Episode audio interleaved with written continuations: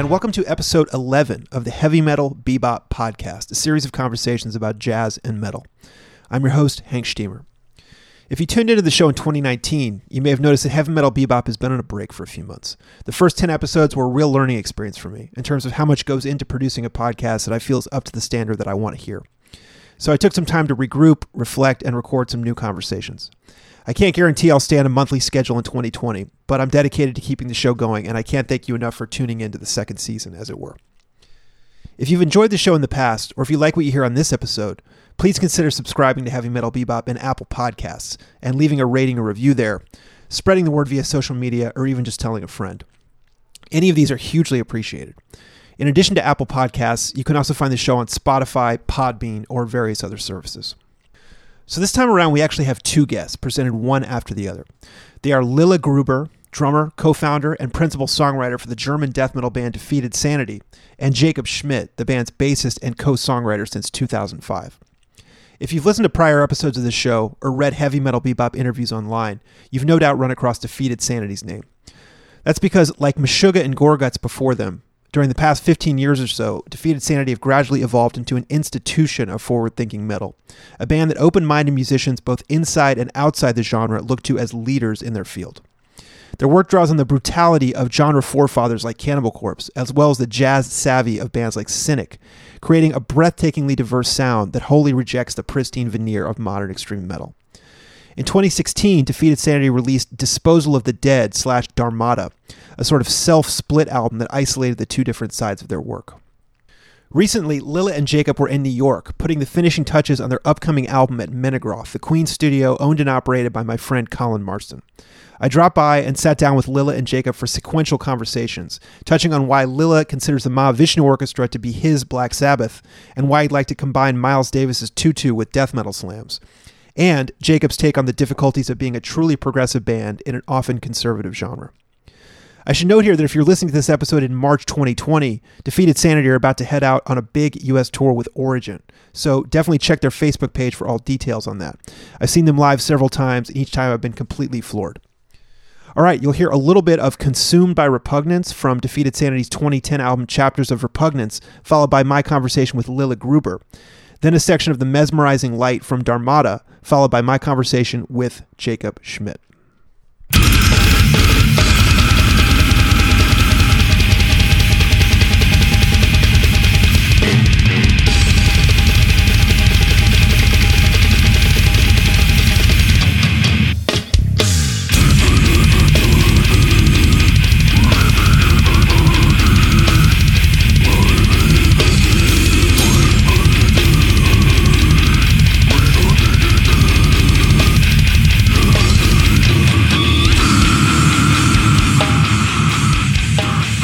Cool. Yeah. uh, So so I thought um, I'd kind of like to start by talking about your your dad a bit. Yeah, sure. Um, you know his music. I've I've checked things out a little bit. I was sort of doing some research last night, um, listening to a couple of his early bands. But I guess I'm just wondering, like from your perspective, uh, you know, your your. I'd like to hear about your like your early memories of hearing his music and what you know, you know what he was doing at the time and how that might have sort of influenced your early tastes. Yeah, it's it was highly influential. Like probably the drama I've learned most from, and musician I learned most from. You know, and it's the whole philosophy, and I I, I learned I, I learned about how he pieced musical ideas together and everything, and um, yeah, it was immense. And not just him; it was like I saw him and all. Um, all his buddies, his music musicians buddies were all into jazz, rock, like blues uh, specialists, you know. Like so, I could, they were. I consider many of them like my teachers, and um, with the whole hippie kind of um, freak kind of uh, uh, uh, philosophy, um, they would also like let me just play the drums when they're playing and shit. Like they in, involve you, like they involve kids a, a lot, and it's it's all about that peace, love, happiness, kids, you know. Like uh, so, yeah, I became good friends with them, and like also the the the husband of I don't know thirty years or something of of my mother. He's also a big, um, like he's uh, very uh, successful right now playing funk, soul, blues, and stuff.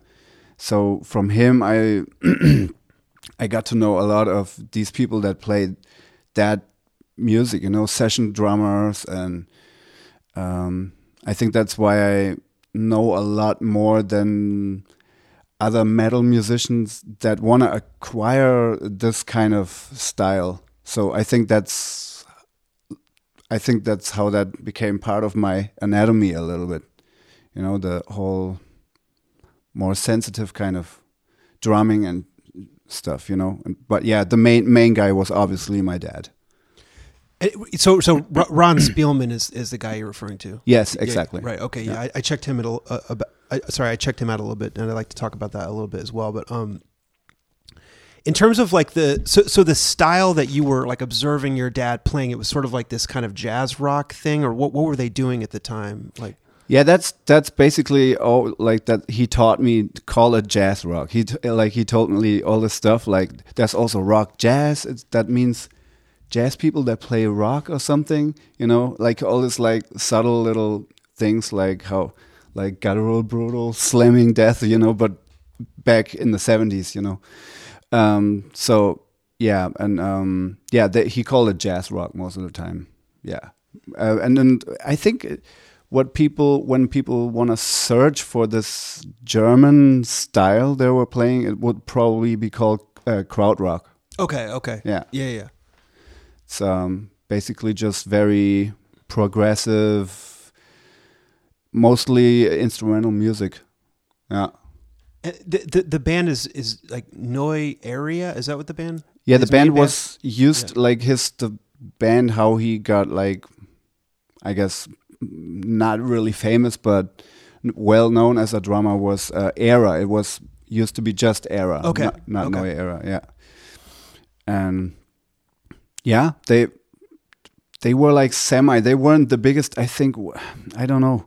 Maybe you know more about this than than I do. Uh, there, there were like some big bands in that in that genre. Uh, I don't know what was the biggest band in that. You mean like in krautrock? Yeah, Well, I mean, you know, there's Can and things like Can. that. I wanted to say Can Yeah, right away, right. but I didn't know if that was right. Yeah, I mean, because hearing hearing your your dad's band, it seemed like there was a little more emphasis on like you know with like the saxophones in there. It seems like a little more of an overt jazz thing happening in that maybe. Yeah, sure, sure. Yeah, I- don't know as as far as what he played to me uh, in very like that really stuck was uh, everything Chick Corea Electric was doing um, could be Return to Forever or whatever. Yeah, you know, like he had these tapes where it was all mixed and he didn't even know what was what and shit. so, but um, the big name that stuck for me was Mahavishnu Orchestra, the first two records.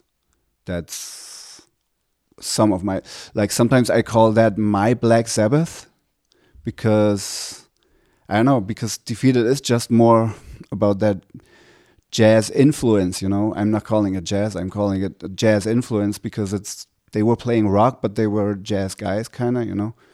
And um I don't know, to me that was I did like Black Sabbath and Led Zeppelin and Deep Purple and Cream because that was the popular music from that time, I guess. But Mahavishnu was just like it was. I liked that it went deeper, it, in my opinion. Like it, it went uh, more subtle, kind of. Yeah. So uh, now, like, I could be wrong with the chronology here, but it sounds like maybe you you were being exposed to this kind of uh, fusion style before. Maybe you had a strong background in either like super straight ahead jazz or super straight ahead hard rock and metal, or did you already know those things and then you heard Mahavishnu and you sort of brought those two things together? Well, I, I, I, I would say as a kid, I probably heard the sounds of electric guitar, uh, probably through Mahavishnu Orchestra and all, all these guys that my dad was playing with, um, and um, that influenced me. But I didn't really know. Okay, music is my thing. And then I gotta say, where it really got to me, like I, I need music is my thing is straight up Megadeth and Metallica. So and then after I might have heard Mahavishnu and go like, oh, but this stuff is also good, like, you know. I think that's where how it went. So you were able to sort of like connect back with that stuff after you got into Yeah, it's sort of actual metal. yeah. Yeah. I think uh, my my pop years were when I was like six, seven, eight, nine. There was only was only allowed to go like Testament, uh, Slayer, Overkill, uh, uh, I don't know, Death and stuff. But then I kind of grew up quite kind of quick, and then actually accepted that kind of stuff. You know, it, uh, with classical music, it was the same. It was like the Requiem from Mozart was probably around that time when I actually said, "Yes, this is I I, I love this." Before that, I was like just, "Oh yeah, yeah, it's all grown up stuff." Uh, but uh, can you put on Metallica? You know, but um, yeah, at I don't know. I, I feel like I was kind of growing up at that time musically and accepting the jazz and the the classical. Now, just so I'm clear, like, did you have at that time any background in like so-called, you know, straight ahead jazz? Was your dad be like, oh, you know, here's Charlie Parker or here's Thelonious Monk or, you know, Duke Ellington? I mean, you know, kind of the more, in the earlier styles of jazz. Was that in your your listening at all, or? I wasn't that grown up. Mm. I don't know. I, I until I got that stuff, it took a little longer. Like because it's to me, it's even more. Uh, hard. Like for example, it's hard to hear the bass. It's hard to hear on those old recordings. It's it's hard to hear the harmonies, and um, it's just like it sounds like so many other people. Just like like when people complain about jazz, you know. I think that that was me as a child, you sure. know Yeah. and then later it kind of took form and then um yeah but up to this day i'd i'd not say i'm a i'm a an expert on straight up jazz but um i if it comes on or if i get the chance to see it i'm always blown away like by the just the the concept of uh, improvisation you know? Like that's like music is more like a game and you can make a mistake and then i don't know the ball goes to the enemy team and you have to get it back and you know and that's all a concept which doesn't it simply kind of doesn't exist in in metal Mm, mm, mm. other than you losing a stick and having to get it and then you play the same things that you played yesterday you know Right. There's not really like a, a way to incorporate the mistake as Yeah. much. I mean, sometimes mistakes actually happen, and there then you see a video, and I was like, "Whoa, that's actually pretty cool!" Like it's sometimes a fill that you have to change because of something. I don't know what. It comes out cooler than the same thing you've played twenty days before on tour, you know. And um, it's that spontaneous thing that you kind of have to. You go from hit one hit to the next, you know. It's uh, kind of makes it more interesting sometimes.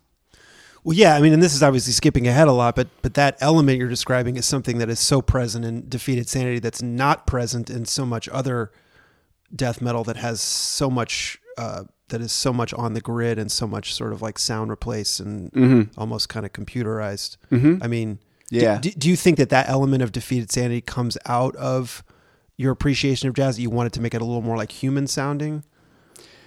Yeah, that for sure. Yeah, as I said, that's definitely part of my upbringing, and um, I don't know.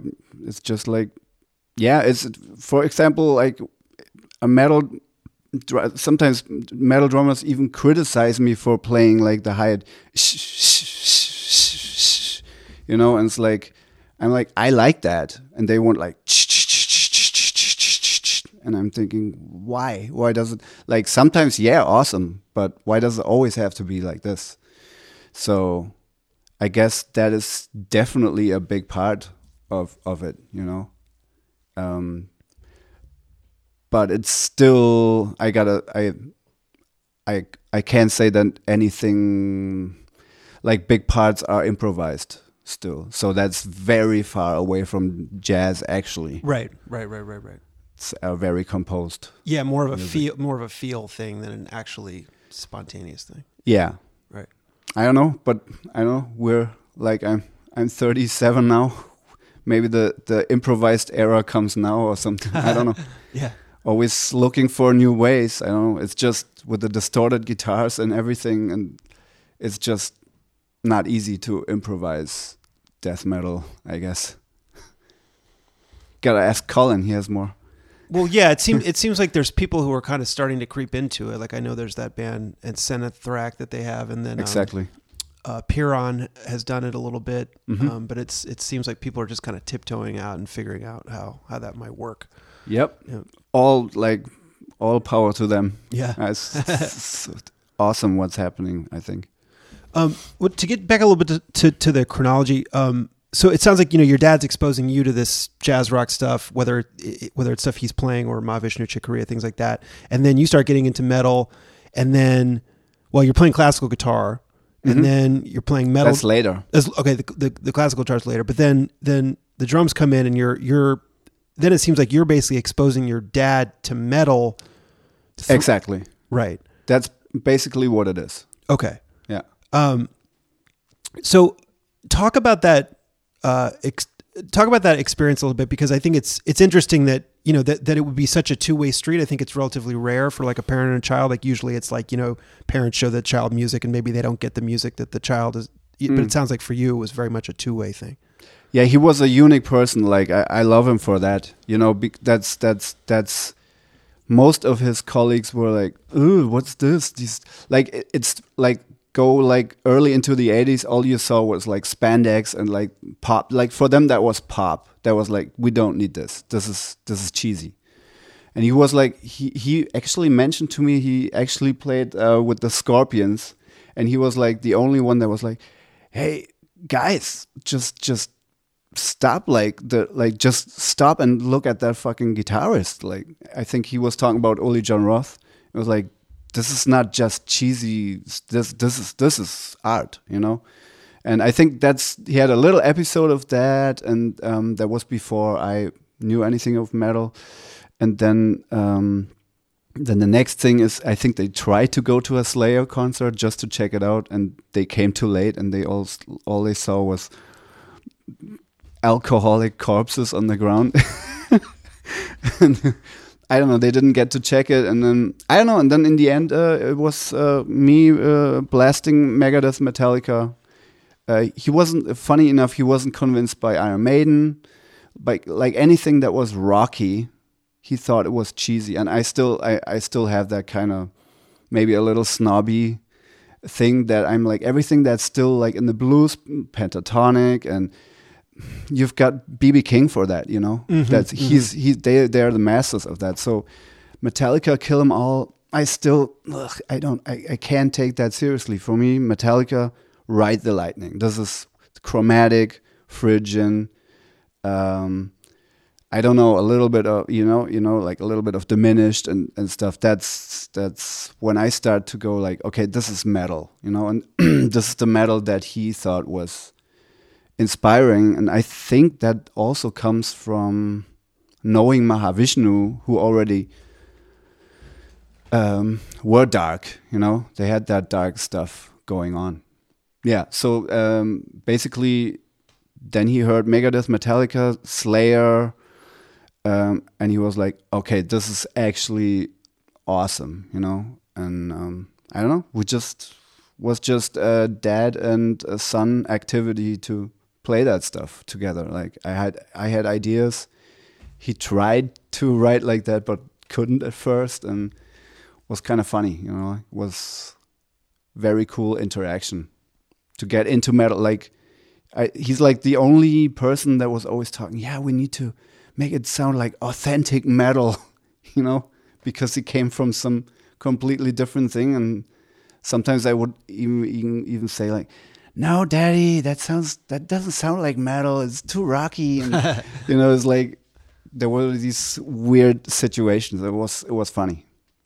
But but so he was good enough at so he's he was a drummer in these old bands, but he was also good enough at guitar that he could just jump in there and play yeah metal guitar. So he was sort of virtuosic on all these instruments, like you kind of like you are. yeah uh, by the way virtuosic I, I wouldn't apply to the both of us Okay, Uh, well that- well able to yeah Yes, yeah. but um, Yes, yeah, he was. He had a great feel on guitar. Like sometimes he would bust out like Hendrix kind of j- jams I'm like, "Fuck, why? What?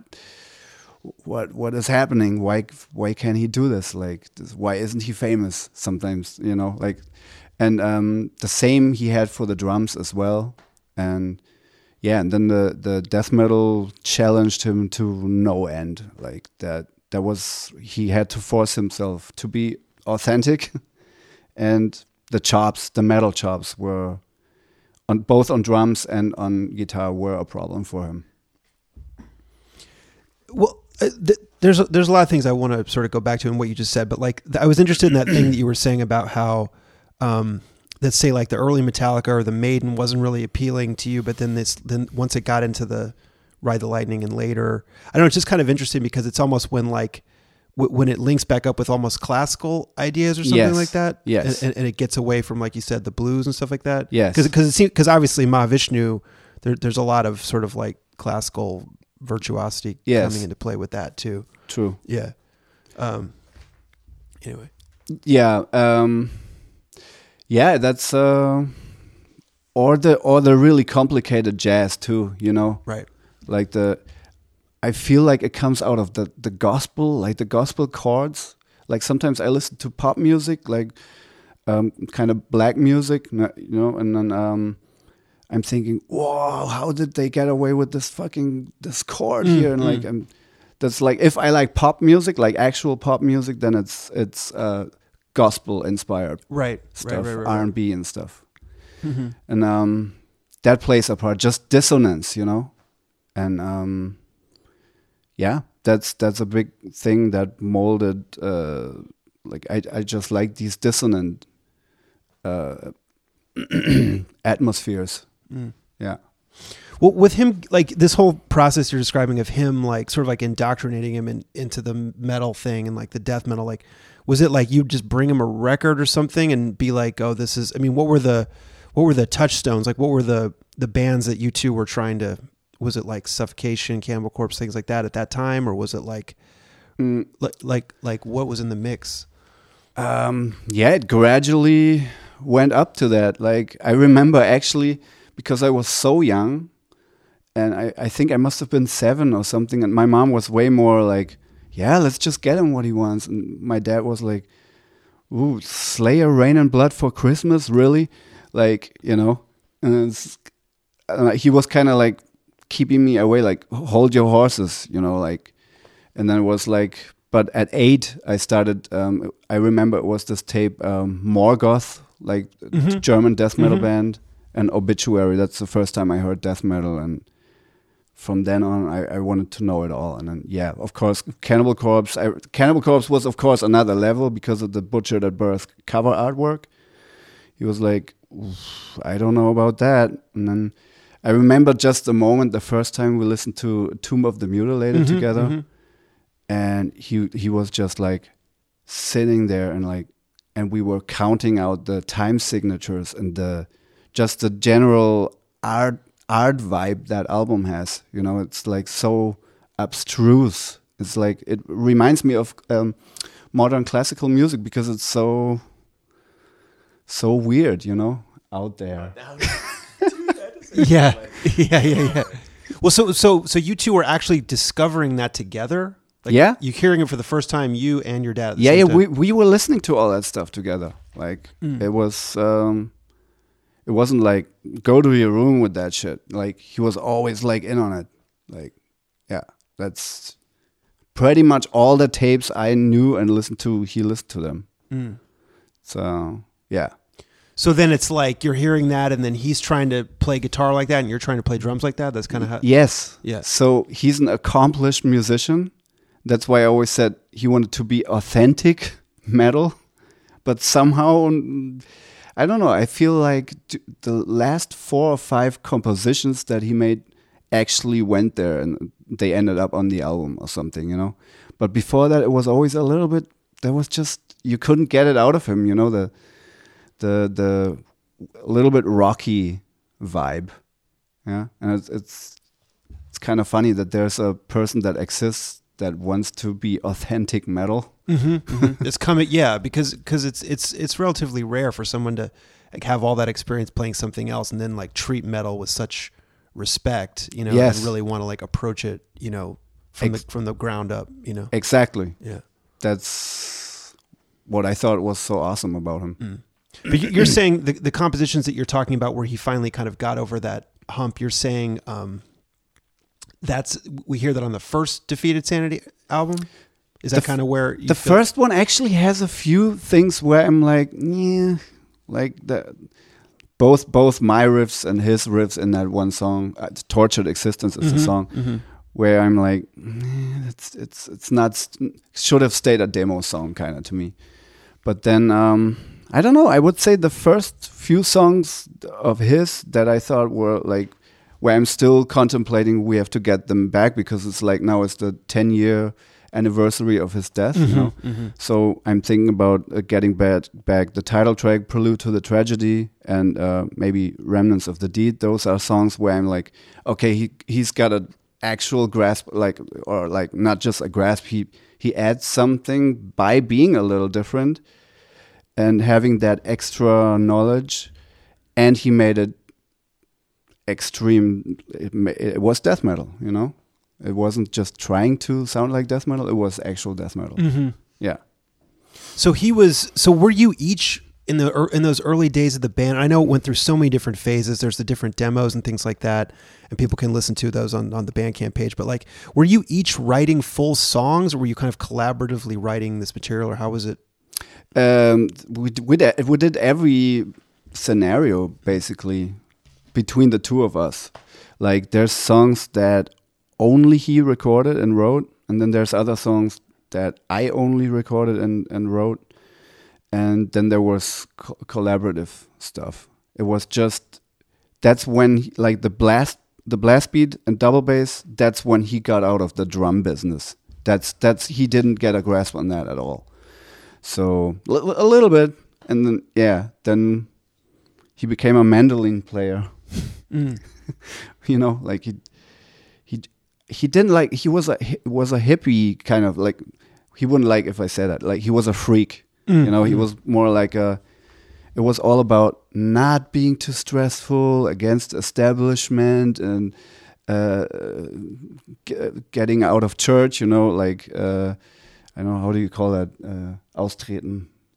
Oh, reject. Yeah, I don't know. He he he signed something that he's not a, a, a Christian anymore. and Ah, stuff. okay, okay. I don't know. And he's like all about no authority and Mhm, everything, mhm, mhm. and that's kind of a little bit contradictor, uh, con- contradicting to.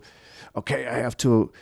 I have to put the click on on and go play exact uh, six tuplets here and like and I don't know. He was just like that. That was against his nature. He's like more of a, I don't know, just just like that hippie spirit, you know, Mhm, mhm. where it could be fast, but it doesn't have to be.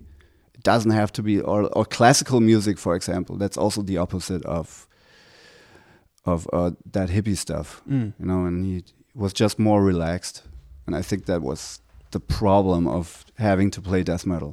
Mm, mm.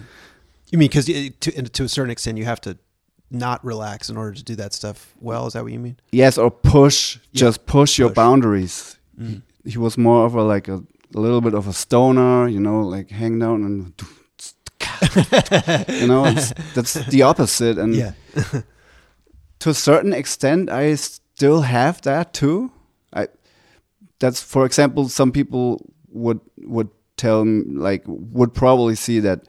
Oh, what's that going down there with the with the double bass? Why why don't you like why you play there like why is this such a mess? And I'm like, "Yeah, I don't know. It's just something, you know. It's like a Mm. something while it's just fast, you know. But it doesn't have to always be. Metronome. Or Yeah. Something. Yeah. Right. Yeah, that's Yeah. It, well, just yeah. It seems like there's with the double bass of It seems like it's almost like people just turn it on and off, like it's just a high speed metronome or something. It, it, it's always in time, or Mhm. it's just not there at all. It's it just seems like there's a large unexplored space that people could do a lot more with the, the Yeah. kick, the kick in this music, maybe. Yeah, and it's um, it's almost it becomes more and more of a requirement hey, you have to play so and so BPM, you know. Yeah, it's it's always about BPM, and um, that's another thing where I'm like opposing that is again also classical music because classical music knows about the BPM, yeah, but it's not like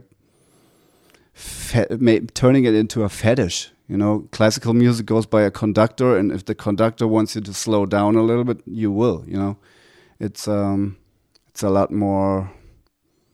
It is a little bit more sensitive, you know, and um, I think yeah, we are one of the rare bands that incorporate that from time to time, you know, especially live because actually, like the la- this album we're recording right now is, is the first full album that we're actually doing with a click. Oh, okay, okay. Yeah. So, you- so you've never used a click on the past recordings.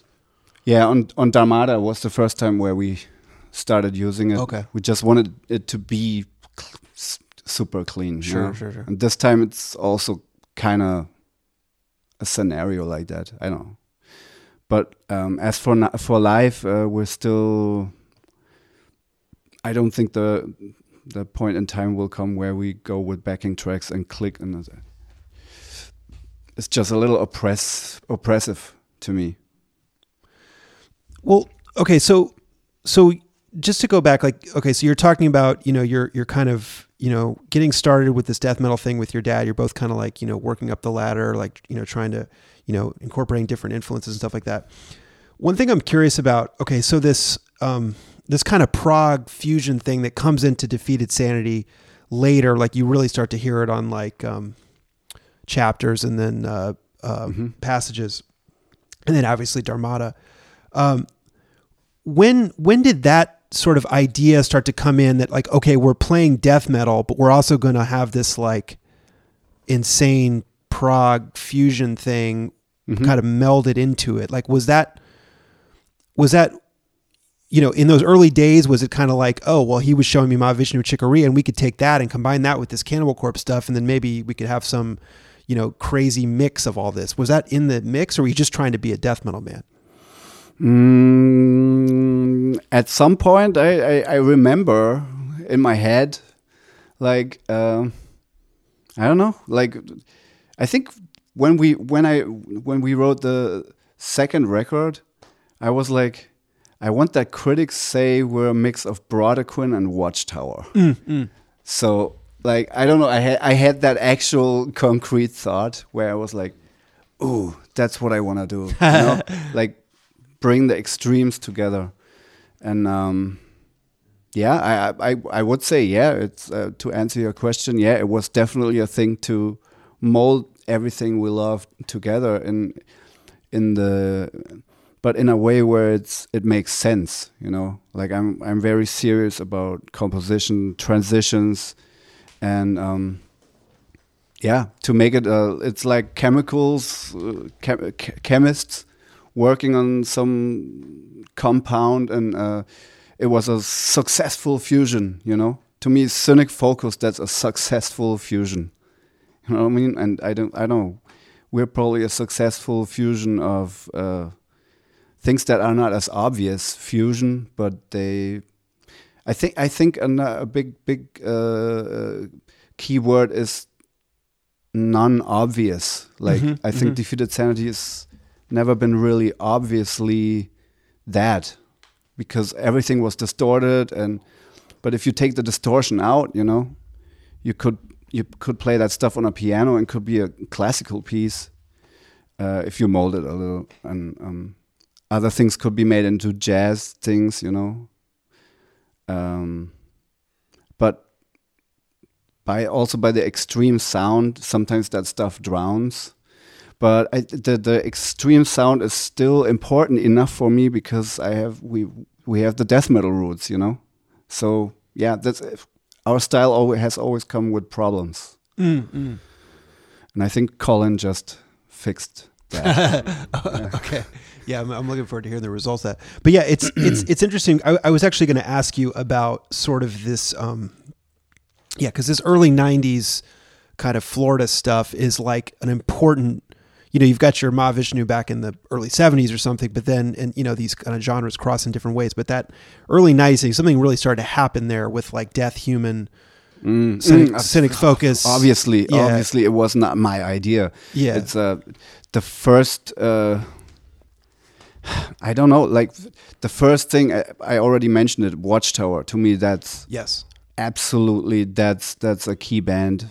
You could also say Confessor in a way, not with jazz really, but with with um, just progressive Mhm, elements, and then and then yeah, uh, in the death metal world, um, Atrocity, early Atrocity. Uh, toyed around with it but the ones that the, the album that brought everything opened a lot of eyes was uh, death human and uh, uh, sean reinert is just that was just genius the way he treated death metal and filled it out with rudiments and and pff, it's to me that's a key moment in in history music history really Mm.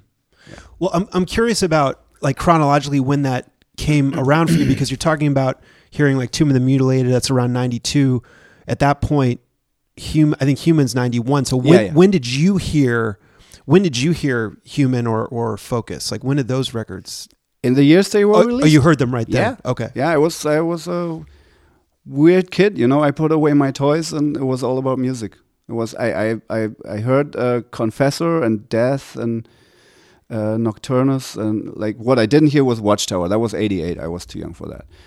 But um, yeah, yeah, Focus. I I bought that in the stores. Hearing like reading this stuff like uh, jazz fusion influence meets death metal grabbed it right away. That's I, I need that. I knew I needed that. Yeah. So so you I mean I- you you were probably one of there probably weren't a lot of listeners who were really equipped to like un, like hear the fusion part of that and also hear the death metal part. Like it sounded like you had a unique background that prepared you to appreciate both sides of that in a way. Because a lot of the metal fans who were listening to that probably weren't. They Mhm. probably hadn't heard Mahavishnu things like that. You know what I mean? Mm-hmm. Yeah. I've um I don't know. It's uh, but I gotta say there are a lot of people like me. Like um I think mm, I want to make a bold statement and say vast majority of the metal people are probably the most open-minded Mm. people uh, you can find musically and everything else. Like, uh, I know you always find uh, someone liking something that you would never expect, Uh, and um, to say the least, you know. But yeah, most of them have a broad spectrum of what they're listening to. Mm. I think so. Well, what can you tell me about? I mean, you spoke a little bit about it, but like like that early exposure to because something like Cynic obviously was seems like a major influence on like Dharmata and things like that. I mean, Oh, yeah. what what can you say about hearing that, you know, and how it, how it struck you at the time? it was just this explosion of okay now it's getting serious now i need to go i need to learn how to read music because i i could hear this is sean reiner that's more than just uh, practice every day or whatever. This is you you you gotta learn about jazz or you gotta learn about uh, classical or, you know? Like I, I that was just okay this just practicing is not enough because i don't understand what they're doing there. You know and then um yeah i think that's what did that. Was just uh was just an eye opener what's what's possible you know Like the okay, so so so you're sort of setting this goal then, and then like if we hear your drumming now, like you have an extremely strong grasp of you know blast you know blast beat kind of the metal vocabulary but also there's so much finesse with the hands. So how does it on on both of those sides like how, you know what was the path to kind of um learning how to blast figuring that out for yourself and then figuring out this whole kind of fusion kind of fusion type vocabulary that that, that we can also hear in your playing um i know can you condense the question a little? Well, I, yeah, I, I guess what I'm saying is those are two very different disciplines. You know, there there Yeah. there are many drummers who are fantastic at blasting and are fantastic at kind of finesse fusion Yeah. type playing, but it's almost like you could be good at one, have no idea how to do the other. So I Mhm. guess I'm wondering how does that end up in one musician able to do both? Like I'm very interested in how somebody because it, it it must have taken two very separate paths to like Mhm. figure out both those things. Yeah. Yeah. Um, first of all, funny enough, I, I al- always feel like I can't fully do both of these things. Some people will agree, like the people that say, "Oh, that double bass, that's not," uh, and then I know that, like the because I'm still self-taught what when it comes about um, rudiment drumming and everything, and I'm just I'm still growing up in that spectrum. You know, I'm still like, oh, oh wow, like all these.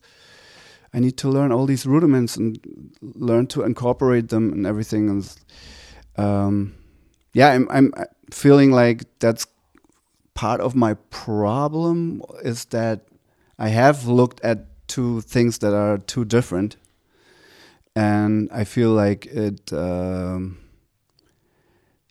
it definitely didn't make me an expert like John Longstreth. That's an expert in blast beats. Okay. you know Mhm. that's it, you can fuck with him. And it was for me.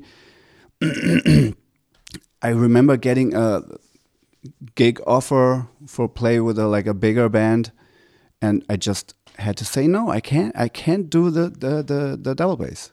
And I know you want that double bass, and I know there's tons of people that can do that double bass. And it's uh, I don't know. It still kind of gets me to like, okay, should I learn doubles or you know? But at the same time, you know, there's animals as leaders out there. Matt Garstka, I'm like, oh fuck, I need to work in this direction, and then I go to the left, to the right, to the left, to the right.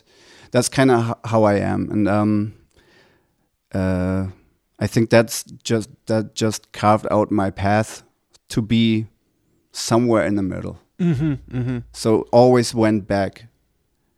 Like, um, but as to how I got into the jazzy, rockier stuff, like normal drumming, session drumming, you know, um, it was just uh, for me mainly. It's really improvisation, real improvisation. Just sit there for one hour and just fuck around, like play, and learn how to make everything tasty, you know. And um, yeah, and then of course there are the musical ideas, you know. That this riff happens to be 11 eighths and you don't want to just blast over it. What can you do with it? And you sit there and go one hour trying to improvise in 11 eighths, just trying to find what can I do with that.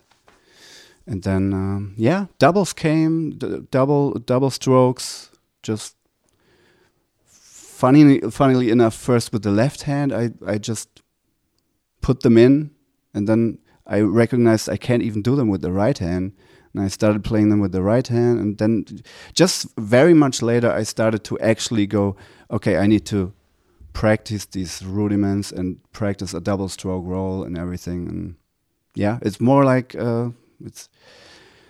It's very simple, really. You know, like it's either a double stroke or it's a single stroke, and uh, you can combine it as you want. You know, that's um, yeah, it's just my own little science, I guess. Mm-hmm, mm-hmm. It, in terms of getting into some of those like jazzier ideas in the drums, like, was there ever a period of actually like, you know, quote unquote, shedding playing jazz? Like, were you ever like, oh, you know, putting on a a, jazz or fusion record and, and attempting to kind of like, you know, work with a feel like that, or was it was it was it not that concrete? Yeah, weirdly enough, uh, again, there comes the the hippie thing uh, from my dad. I don't know. My my dad just never told me, "Hey, you can get a backing track and play along to it." I don't. I didn't do that. Like I've I've never done that. I've recently started putting on an R and B track and trying to uh, sound like a gospel drummer. You know, that's um, that's been just recently where I've, it's not part of my uh, early musical education. So, yeah, no, that recently I started reading. I don't know um, what was it called, The Art of Bebop Drumming Uh-huh, uh-huh. and shit. I'm having the hardest time, you know. But um, I don't know. I'm I'm just happy that I'm like 30, almost 38, and still there's so much to learn still, Mm-hmm, mm-hmm. and I, it it helps so much. Like I think I'm getting, I'm slowly getting there where I want to be. You know. Mm. Yeah, I was watching that footage of you playing with this. I think it's called Intercepting Patterns. Uh-huh. This, um, I guess this is like a sort of a fusion band that you did some session drums for. Mm-hmm. Um, is that sort of like the um, quote unquote like jazziest like playing experience that you've you've had, or are there other things that we don't know about that might be more in that direction? Yeah, I would say when it comes to the direction of jazz fusion, that's definitely. I was waiting for that moment. Like I was like, oh, this finally I can try myself out. You know. Um, and before that, what I've always been doing was um, do these free uh, uh, open stage kind of sessions. Like um, with with Ron Spielman, for example Mhm, mhm. and um, Loco Richter is, is another guy from the past, from from my my old uh, my my dad's colleagues. Just like um, I think that's how I that's the only way I sort of got into that, but more more free, you know, in a more hippie kind of way, not you have to know this this this standard and if you don't know go get off the stage and you know but yeah i'd love i'd love to have the next opportunity to, to try myself out and like i know i've gotten a lot better since that even Mm. and um yeah but it i don't know it doesn't happen too much like the the the, the opportunity doesn't come up too much sadly So that that record you recorded drums for it, but it's it's not out yet. It'll be out at some point. That intercepting patterns thing. Yeah, uh, as far as I know, they have to finish uh, the bass tracks on that, Mm. and um, yeah, I don't- I don't know. I, I think it's taking a while. I don't know what the reasons are, but yeah, it's it's getting a little. I don't know. It's delaying a little bit. mhm. Um, you, you mentioned this kind of like playing free thing. It kind of reminded me. I, I'd forgotten to ask you. There's on that um, on that Bandcamp, the early sort of demos and stuff you have. I think there's one track where I, I think it might just be your dad who did a whole free track. Yes. W- What can you tell me about that? It's like sort of like him playing free jazz, but overdubbing all the instruments or something. Yeah, it's it's amazing. I think, yeah, he he actually played uh, uh, sax, just without anybody teaching him anything. So it was just like free jazz as as free jazz as they come. You know, he doesn't know how to play a scale on that thing, and um, kind of same thing with the piano. He's just and then bass obviously he can do um, guitar he yeah but he overdubbed everything yeah. S- um, I th- I don't know if a metronome was really involved. It's uh I don't know man now I'm you're asking me a question like where I'm like how did he piece that together yeah it was a long time ago Mm. too yeah but yeah that was just him Were, were you all um, out of curiosity? Was was any of that stuff in in the listening, whether coming from him or from you, like the sort of free stuff, like you know, kind of in like Cecil Taylor things like that? Like, was that was that ever part of the, the um, mix? Not for me so much. I have a. I always call myself like a. When it comes to contemporary or free or, or kind of free jazz, I call myself like a little bit vanilla. Mm, mm. So, like I hardly can find any contemporary classical music I like, and it's uh, and it's just one piece, the Turangalila Symphony by Mm. Messiaen, where it's catchy. That's what I love, you know. And with jazz, I think there's also like, um, I guess it's the traditional people when they start progressing. That's for me is the sweet spot. So for jazz, it would be um, Imperial uh, Empyrean Isles. Oh yeah, sure. Herbie Hancock. Yeah. Like the song "The Egg." Yep. That's that's where that that's that's exactly where where it gets me. Mm. That's uh, still kind of the the traditional guys, but they're starting to progress. That's to me that's the sweet spot. Mm. Yeah, So is is Tony Williams like a big one for you? big, best, the best one, still for me. Like um, him and Jack DeJohnette. I don't know. It's just the earthy vibe and absolutely sublime, you know, but still you hear them make a mistake and, and stuff. And they they still have that hippie kind of thing, although they're sublime and like they've probably learned it all. But they don't care. They honestly don't care about these little mistakes that are on the records. Yeah, you know, you, you don't hear that anymore. I think um, Dave Weckl, D- Dave Weckl, or um, um, Vinny Colaiuta or Dennis Chambers, you, you don't hear them fuck up anymore. And I know s- for some reason all these drummers are amazing, um, but for some reason I gravitated more towards Tony Williams because it had that relaxed kind of thing about it. I don't I don't know. It's probably not even true. Maybe they were like they maybe they were really uh, strict about shit. I don't know. But anyways, it sounded more dirty somehow. Mm-hmm. But in recent years, I did get into the later drummers too. Billy Cobham, of course, is also one of those. You would hear him fuck up a little bit on Mahavishnu Mm. recordings and stuff, and um, but who cares? He's he's the best, you know. Mm. Like that's a kind of Mahavishnu also has kind of think it has a punk attitude. Like we're just like blah, blah, blah, and it's not it's not really tight sometimes, but who cares? We are the best. We we have a bad day, but who cares? Mm. You know? Well, especially the live the live stuff, you can hear them playing these kind of almost out of control tempos. You know. Oh yeah. Yeah. They play it even faster live Yeah. sometimes. Yeah. What was it? Uh, that fucking something commuters.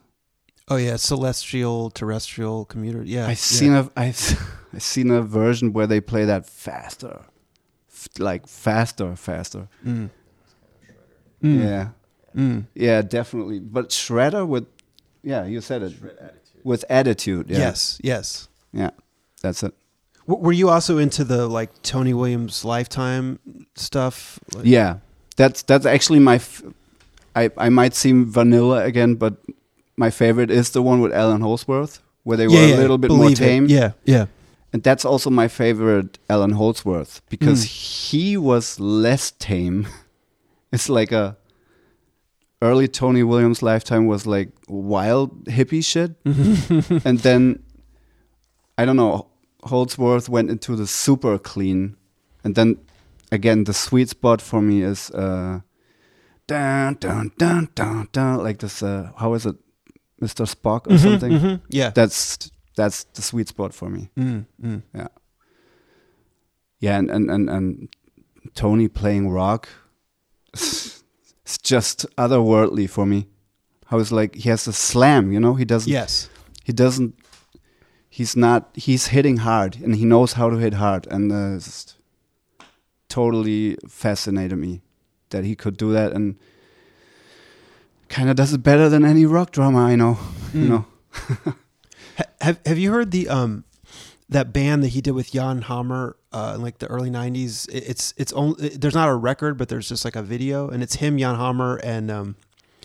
Jor- Jordan Jor- Jordan Rudess. Rudess is in it. Oh, yeah. yeah. Have you seen that? Do you know what I'm talking about? I- yeah, I've seen it. I've seen it, but I kind of that was a little bit too keyboard guitar, key guitar style for me. well, it's it's it yeah, it's it's very of its time, but Tony is still he really is like slamming. Always. Yeah, Yeah. yeah, It's the the the I don't know the the vibe of a record can be as bad as it wa- wants to be, but Tony's always yeah. doing like uh impressing. Mm. I mean, there's this one album that I really don't like. It's the one with Jaco, uh, John McLaughlin. Trio of Doom. Yeah. Ugh, I, that's. I, I think it's it really sucks. Well, I, don't, I think I think they did not like it. I think they were all fighting McLaughlin. I can hear that because it's not good music, and that doesn't create a good atmosphere. Mm. Mm. I think okay. I think it's not good music. Well, just out of curiosity, like, did you um, did you have a chance to see like what is your experience like seeing jazz live like over the years? Has there been a lot, or has this been mostly on record, or were you able to see a lot of this stuff in Germany, or like?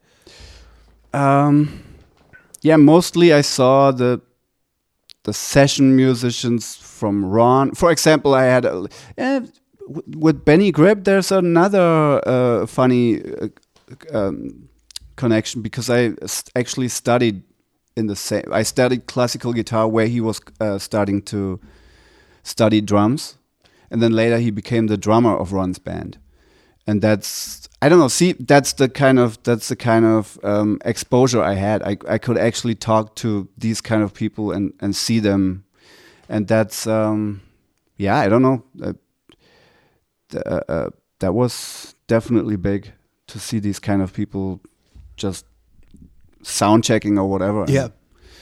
Um, but I actually didn't go to see so much jazz all by my own. Just I, I didn't have the money for it, and also not that much interest, you know. So it was rare. I remember Jacob and I actually saw Cobham recently. Oh, okay. That was Six years ago or s- something, six years ago. uh, something like that. Yeah, and that was for me. I, I don't know. I, I kind of swore to myself, John McLaughlin. If the next time he's coming, I got. I just gotta go. I gotta gotta go see it.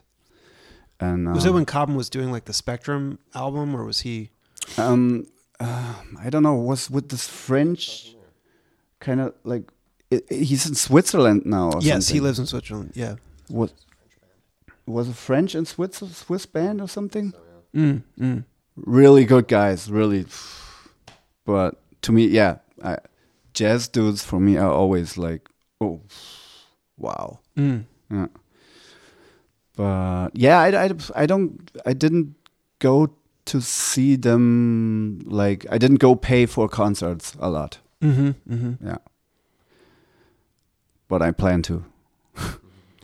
It, is there a lot of um I'm wondering about like sort of more these days like I remember I think that and I'm not sure which one of you it was that had posted on Facebook but about that uh, that Ben Monder Mm. interview but I guess I'm wondering about like in the current state of things like are you keeping up with Yeah. like like what players are you keeping up with now and like where are you hearing that stuff Um, yeah, well, uh, recently uh, I just got invited by the guys from uh, Starebaby when they played Oh, in, yeah, yeah. in Berlin. yeah And I uh, totally enjoyed it. oh you got to see Starebaby Yeah, oh yeah, awesome tell me about that It was awesome. It was just like um, I just love how that really, I, how that whole scene really opened up. I couldn't believe that there were jazz people really opening up to the death metal, and at that, not just like Meshuggah or Pantera or whatever.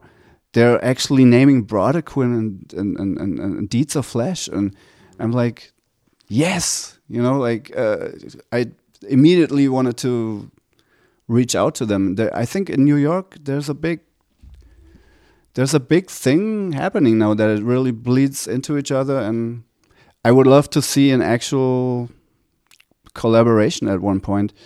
But yeah, Starebaby definitely went into that direction where you hear like extremely distorted guitars and uh, uh, yeah, kind of death metal stuff sometimes, and doom and all that kind of stuff, you know. And yeah, Dan Weiss is a great player, huh? Um, yeah, but uh, for me, recently, it it, I've, it feels like I'm still listening to all the old grades. Still, I don't know. I I feel like there's a certain level of catchiness that's right now everything is super like over the top like um, um, um, um, experimental mm-hmm, mm-hmm. and I know as I said I'm more of a, like a little bit of a vanilla guy kind of Mhm. It's funny to say that about yourself when some of your favorite stuff is Brodequin you know? but but I don't know in some ways it, I think if I would make a jazz rock album I think it would be it would have catchy stuff and like I don't know. I'm always like dreaming of s- certain things that I could do, and for some reason, I'm thinking I'm imagining Tutu by Miles Davis. Mm-hmm, mm-hmm. Just take out the reggae and the funk and substitute it with slams, and I don't know, but still have this. The I don't know, kind of this. I'm I'm thinking of that, you know. Have like a, a have some distorted guitars there. Have uh, uh, maybe a Fender Rhodes, and yeah, maybe saxophone. I don't know. That's something I, I'm I'm always thinking about. Like at some point, I want to do something like that. Who would you? Who do you have like people that you sort of have your eye on that you want to collaborate with, like from that world, or? you know, the thing is, uh, I'm so. I'm so like all these people I just Mhm. just named all Mhm. the people that like they're fantastic players, you know, and um, it would always be uh, like I feel like uh, people that are open-minded enough to be jazz players and get the death metal stuff. I'd I'd love to collaborate with them because I know something cool will come out. Mm. Yeah, it's would be amazing, you know. Are, are there any other? Um, okay, so you mentioned like you know Tony Williams, the later lifetime Believe It. You mentioned like First to Mahavishnu. Are there any other? Um, and obviously we talked about like you know Death Human and Cynic Focus, but are there, are there any other like sort of key records in this whole area of things that you you would might want to shout out? Like maybe because you mentioned D- DeJohnette, like was there a particular DeJohnette record or? Um, yeah, um, I love the it's G- uh, Gateways. Yeah. Uh huh. John Abercrombie Absolutely. Yeah. album is immense. That I would put that more in the Mahavishnu era. So to me, that's more like um, rock. But I don't know. I always mention mention this to everybody. I think Jacob probably knows what's coming. Um, uh, to me, after Mahavishnu, or maybe together with Mahavishnu, the biggest impact on me and uh, had um, Gary Thomas, Mm-hmm, the Kold Kage album okay. I don't know that, that one- that one and the, oh you should like he mixes he- it's extremely dark um themes that go over one minute or like it feels like it composed themes you know Mhm, that mhm. never end and in the middle of that is this kind of funk groove it's dennis chambers playing on Ah, that okay. and um and then they throw in this hip hop like almost gangster rap Mm, mm. and I'm like, why is this not like just just check out that album? It's for Is me Is this like 80s or w- 90s. 90s? I think 91. Okay. And yeah, for me a lot of people laugh about uh, for some reason laugh about this Gary Thomas stuff and I'm like I'm the only one that goes like this is like my bible when it Mhm, comes to mhm. like the strangest chords and like really dissonant but in a way i can still after after 30 years i can start singing the melodies like Mhm, s- mhm. singing along like it has some extent of catchiness and then yeah the darkness the the kind of death metal thing like the the thing where gangster rap and death metal kind of have a little Mm. similarity Mhm, mhm. it's i think i uh, i hear him say sing a lot about like street the streets on in, in baltimore Mm, mm. like that's what it's about and so it's very dark very angry and that mixed with really uh the intellectual approach it's it's it's it's that's my favorite fusion album along with the Mahavishnu with Mm, the first mm, two mm. Mahavishnu records Mm. definitely everybody gotta check that out. Is there any other any other records like of the of of you know, that come to mind when you're thinking about any of this or um Jacob recently gave me uh, the Aura album from Miles Davis. mm, mm. It's amazing. yeah I I I, abs- I absolutely love it, and there's actually some some part that are heavy. Mm. That's also an album where I think of like that could be could be actually a slam there. I know it's uh, yeah, that's a big that's a big album, and I don't know. Miles Davis had uh, yeah, Tutu. I don't know. Many people think I'm weird for liking Tutu. I love Tutu and um, uh, Bitches Brew. I didn't get so much like contact with, and yeah, and then to go back to really classical like uh, bebop stuff. I'm I always just see some concerts on the on on, in, on YouTube. I click on them and I'm like, wow. Mm. But I don't know about the classics there. Mm. I think that's I'm not that deep into it. Yeah. That's it. Um, we, we talked about this a little bit, I guess, but I guess just to kind of like circle back to it, like we were talking about the ways in which like this kind of interest in jazz and awareness of it might have like informed your playing or just like the aesthetic of defeated sanity as a whole. Like, I was wondering if you could just come back to that. uh, Just, I don't know. What, what what are the like? What are the ways in which you think that that stuff is all like bled into like your playing and the the the way the band sounds? Because like you're saying, it's like you know being caught between this like super clean thing and like this kind of super punk thing. Like the like like defeated sanity doesn't sound like any other death metal band. And I guess I'm wondering if maybe that part of that has to do with all this coming, all of these influences. Like like could could that be kind of part of why defeated sanity doesn't sound like any other death metal band? Because you have all this in your DNA.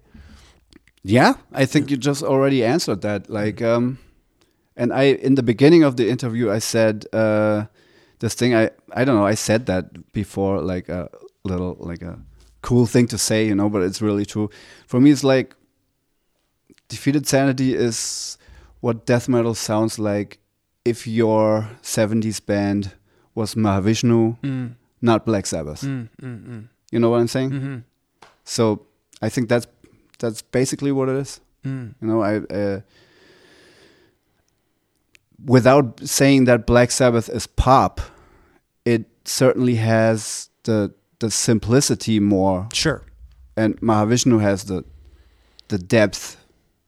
And I've always it was incredibly important for me that in Defeated Sanity it has that depth, and if we write lyrics, it has to go along with the dramatic development of the song and uh, I don't know. It has to be that, that and of course uh, Bach is also very important for for me because change one note and it's already not right, you know. Mm, so I'm I'm really serious about that whole. That has the most the, yeah, the, the that depth, you know. That's really serious music. Mm. And it's also just, I mean, and we've kind of touched on this too, but like, it's such a radical statement at this point in that music to have it be so not um, triggered and not sound replace and so like organic sounding you know what i mean Mhm. like like in 2018 19 or something like that to have death metal that sounds like that to me you know it's very refreshing it's a it, it, kind of puts me off of a lot of you know even a lot of the other death metal bands that i might have loved like in the 90s or something like that like Mhm. you know and not to put anyone down but like say like suffocation or something like you listen to the Mhm. later records and it's all like triggered and stuff it, it it it takes me out of the music and i appreciate that Mm-hmm. when i listen to your band that le- the way that you listen to jazz and you can appreciate the, how the instruments sound Mhm. like it seems like your band really values how instruments sound playing together in a room Yeah, totally. Um, f- for me, I think there's a this it's just a movement where people say, "Yeah, you just have to do it like that now because uh, you don't you don't get enough fans and they're not gonna like it." And I think it's it's bullshit because um, live you see actually live if you see these bands, they never have that triggered snare drum, like the triggered bass drum is kind of okay. That's that's another very important aspect. It's it's kind of not possible to make it stick out without the triggered bass drum. So far, you know, when you especially if you have a front of house, uh, ju- just uh, how you call it, a house guy yeah yeah, that doesn't even know your music. That's why you always have the trigger, and then it always comes through with the the fast shit, you know.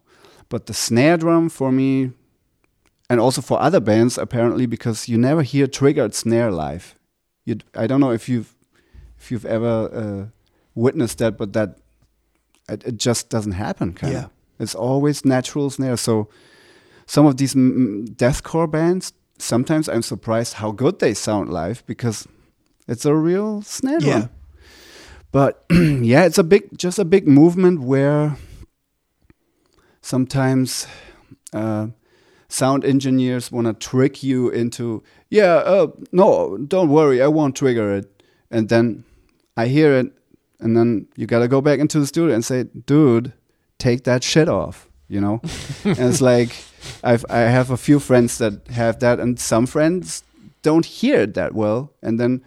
Uh, no, I, I don't think I don't know how that happened. I I think it's natural, and I say, dude, it's it's not. The sound guy wants to be. I think they want to be modern. Everybody is infatuated with uh, technology, and I guess it's fun to fuck around with triggers and you know. And I think a lot of that plays into it.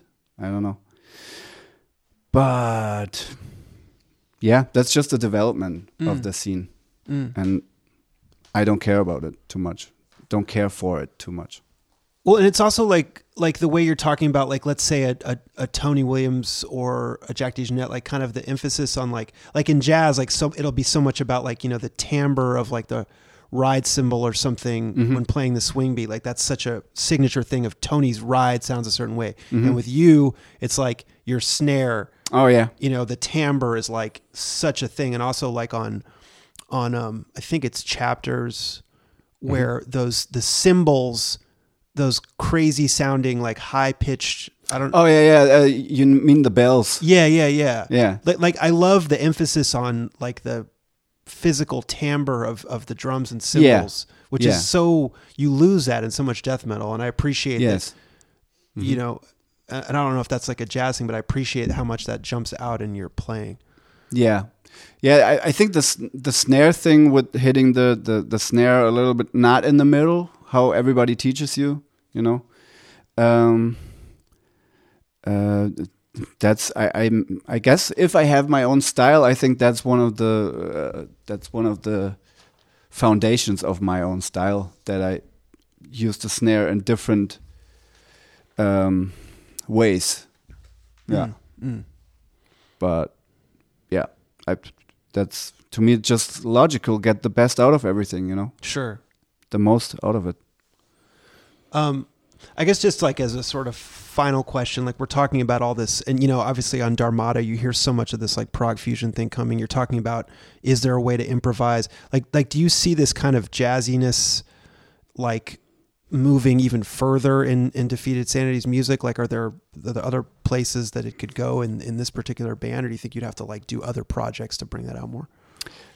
Um, even Dharmata will be its own project. Like we've written one song which actually has a longer solo section where I'm thinking just give it to someone else, tell him what's the scale here, what's the or like or what's the what's the chord here, what's the chord here, what's the chord there. Let him just go nuts, you know. Um, yeah, that's definitely gonna be a project. Yeah, I don't take it too seriously right now because we want to tour on this stuff. And um, what else I wanted to say? Um, yeah, the, the the the actual jazz rock collaboration fusion thing.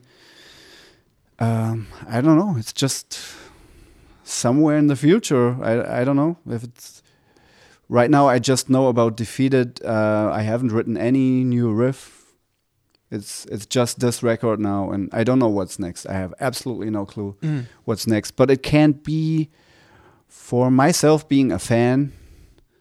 It can't be too far away from from the the stuff that I love, and I want to hear it. You know, I want to hear the the energy and the yeah. The, I just love the style.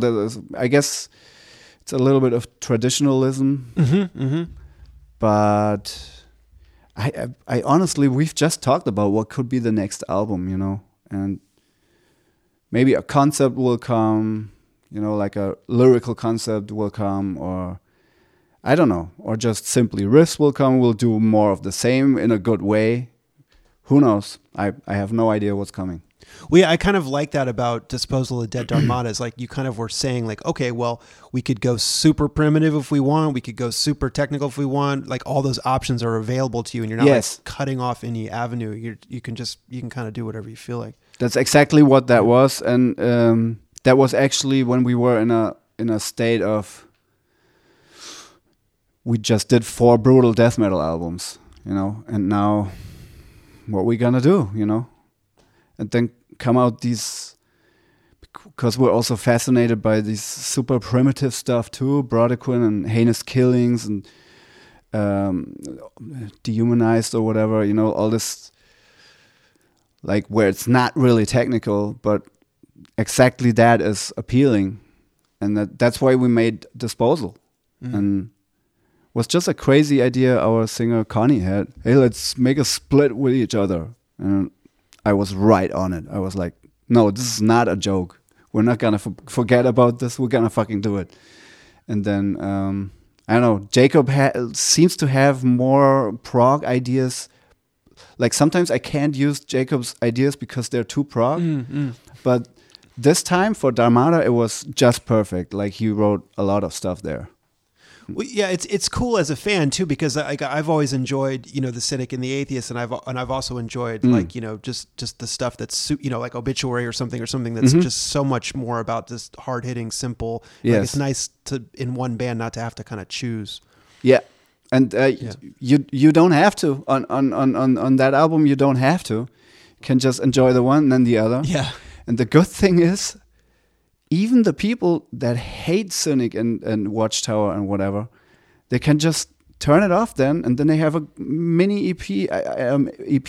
How long was it? Like twenty something minutes. Disposal was like more like 17, I would say. Mm. Really? The disposal part of it, yeah. Was it? yeah. But it. wa- Dharmata alone was like 25.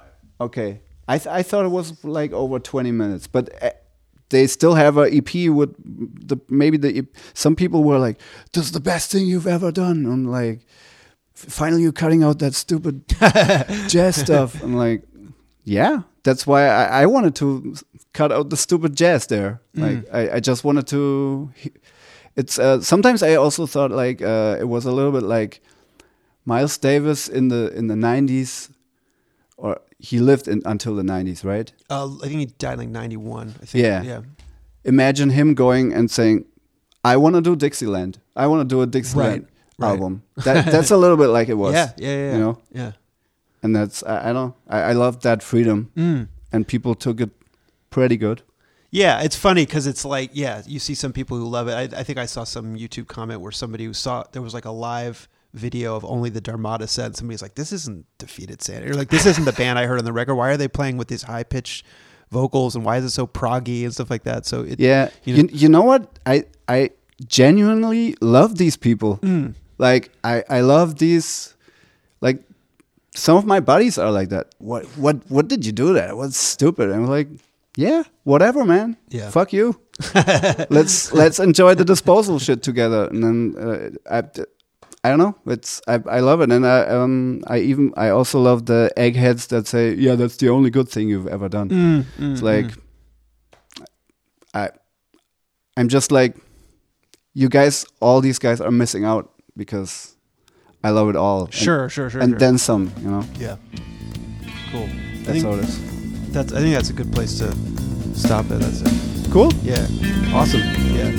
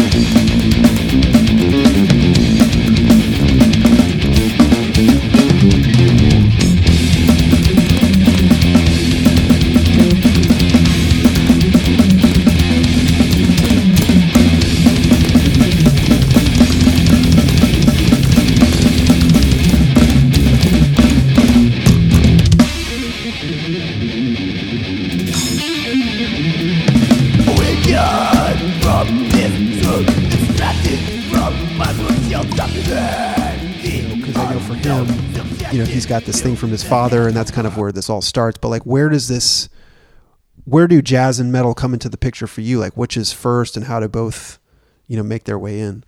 Gotcha. So for me, it probably started with meeting Wolfgang and Lola, honestly. Okay, So I wasn't really exposed to all that stuff that Lille was exposed to. I mean, he was fortunate to really grow up in that environment. And while my parents were musicians, not musicians, but music lovers, I would say, and played instruments, they were not um, not as involved as you know Wolfgang, who would- who would play in bands and actually release music and stuff. So um, so my background was not really not jazz at all. I, I actually grew up on classical music, um, and then metal later, of course. In my in my teens, metal came into the picture. So um, so I just basically when I started playing music outside of classical, so I had a classical guitar background, but when I started playing in bands, it was all about metal. Mm-hmm. Like I wanted to play metal, and uh, yeah, as fast as you know, I was always I was always attracted to to ridiculousness, to speed and, and intricacies, and mm-hmm, mm-hmm. and metal delivered that, and aggression, of course, obviously, aggression was you know what really drew me into that, and um, you know, I had a few bands where I experimented with that sort of math metal thing and uh, technical death metal was starting to become a big thing back in the early 2000s, um, which is when I started. And then I, uh, so through another band where I experimented with, um, yeah, technical and sort of um, math. I don't. It's kind of a stupid term, but they call that they call it math metal, right? Sure, yeah. so I mean, experimented with that, and then then uh, I saw Defeated Sanity live actually uh, before I um, even heard of them. I just randomly went to a show in in 2002 or three. Okay. In Berlin, and I saw Defeated Sanity in front of like 20 people or something, and it blew me away. And then shortly after that, uh, they released that first album, and I remember sitting there with my friend and listening to Lille drumming, and we're just like, man, this is like literally putting a jazz drummer in in a metal context. I wasn't familiar with that concept yet, really.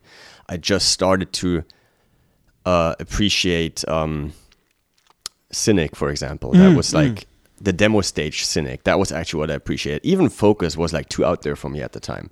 Focus uh, didn't really attract me as much, but I liked their demo stuff, um, which had you know Reinert doing all this rudiment stuff that Lille was talking about over basically death metal riffs.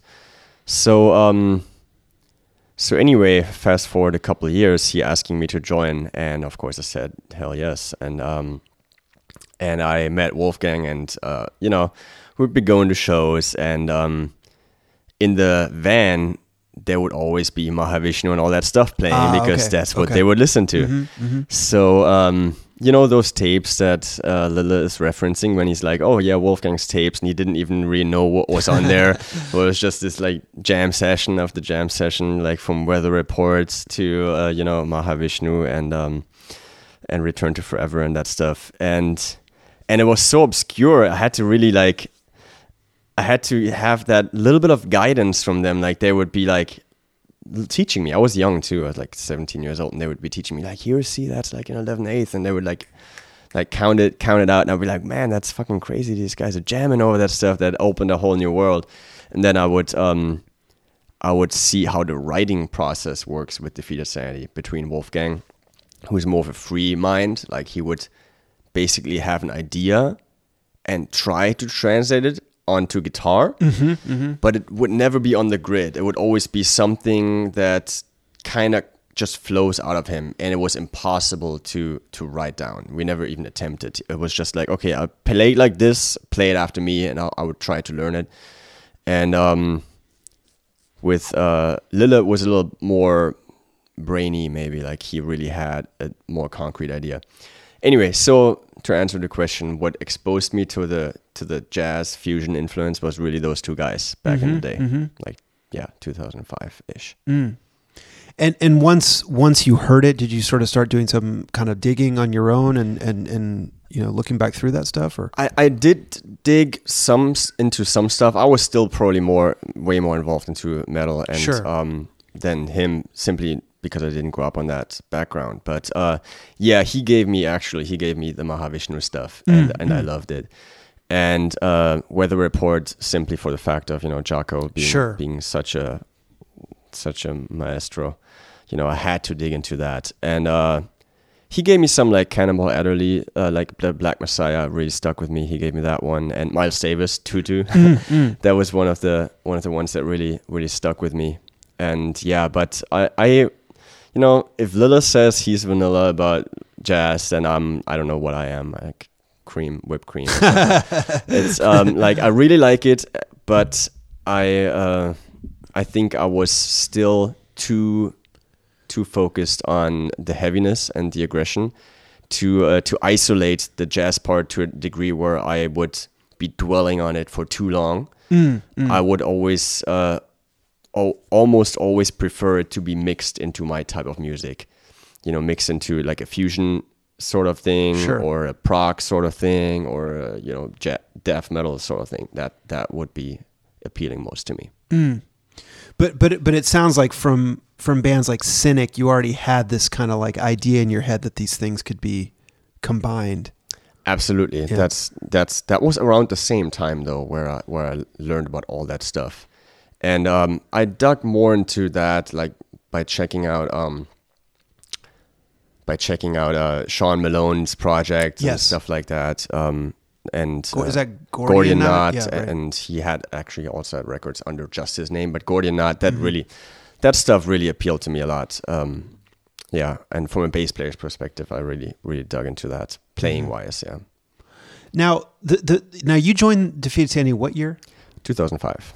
2005. Okay, so so you're on Psalms chapters and everything. Every- everything onwards. e- Yeah. everything after that. Okay, so so it- that's kind of when this sort of pro, like the music is getting proggier and jazzier, like as you're coming into it. So it's like, what can you say about like the stuff that we hear kind of like in full bloom or whatever on um, like on passages or something where that stuff is so integrated into it? Like, what can you say about the kind of the rise of that current Mm-hmm. of things in the music? Like, tell us about how that gets to be such a strong element. Yeah, I think that would be an interesting subject. Um, because when I joined Defeated Sanity, it was Lille and Wolfgang writing the music, and um, Christian uh, joined the guitar player, uh, Christian Kuhn, joined it around the same time that I did, and um, I think we both contributed, like just brought a different type of sound into the band that Lille was looking for, as he was, you know, the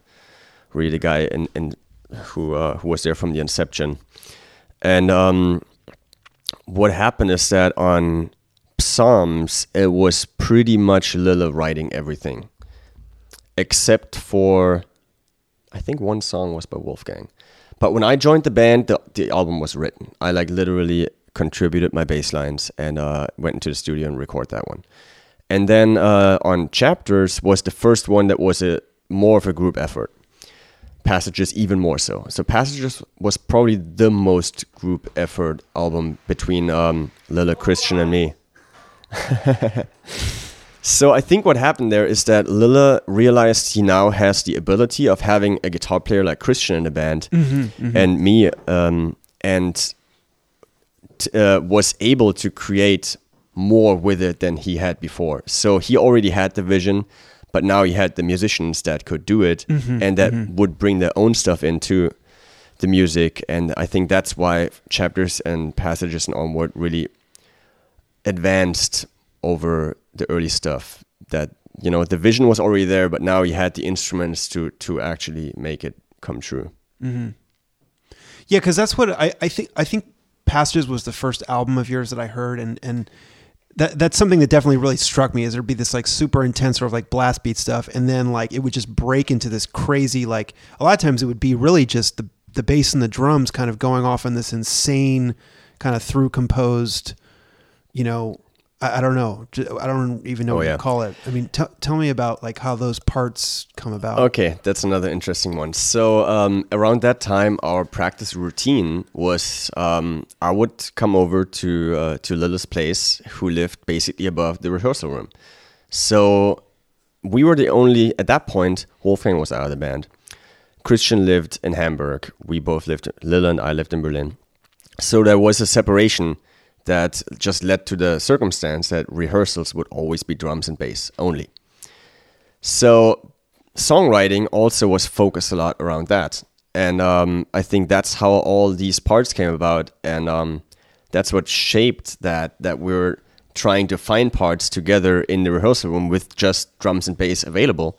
So um, yeah, that's actually another contributing factor how, how the bass became more prominent in the music, I would mm-hmm, say, mm-hmm. simply because I was around the most to, to interfere with his songwriting and, you know, throw my stuff in there.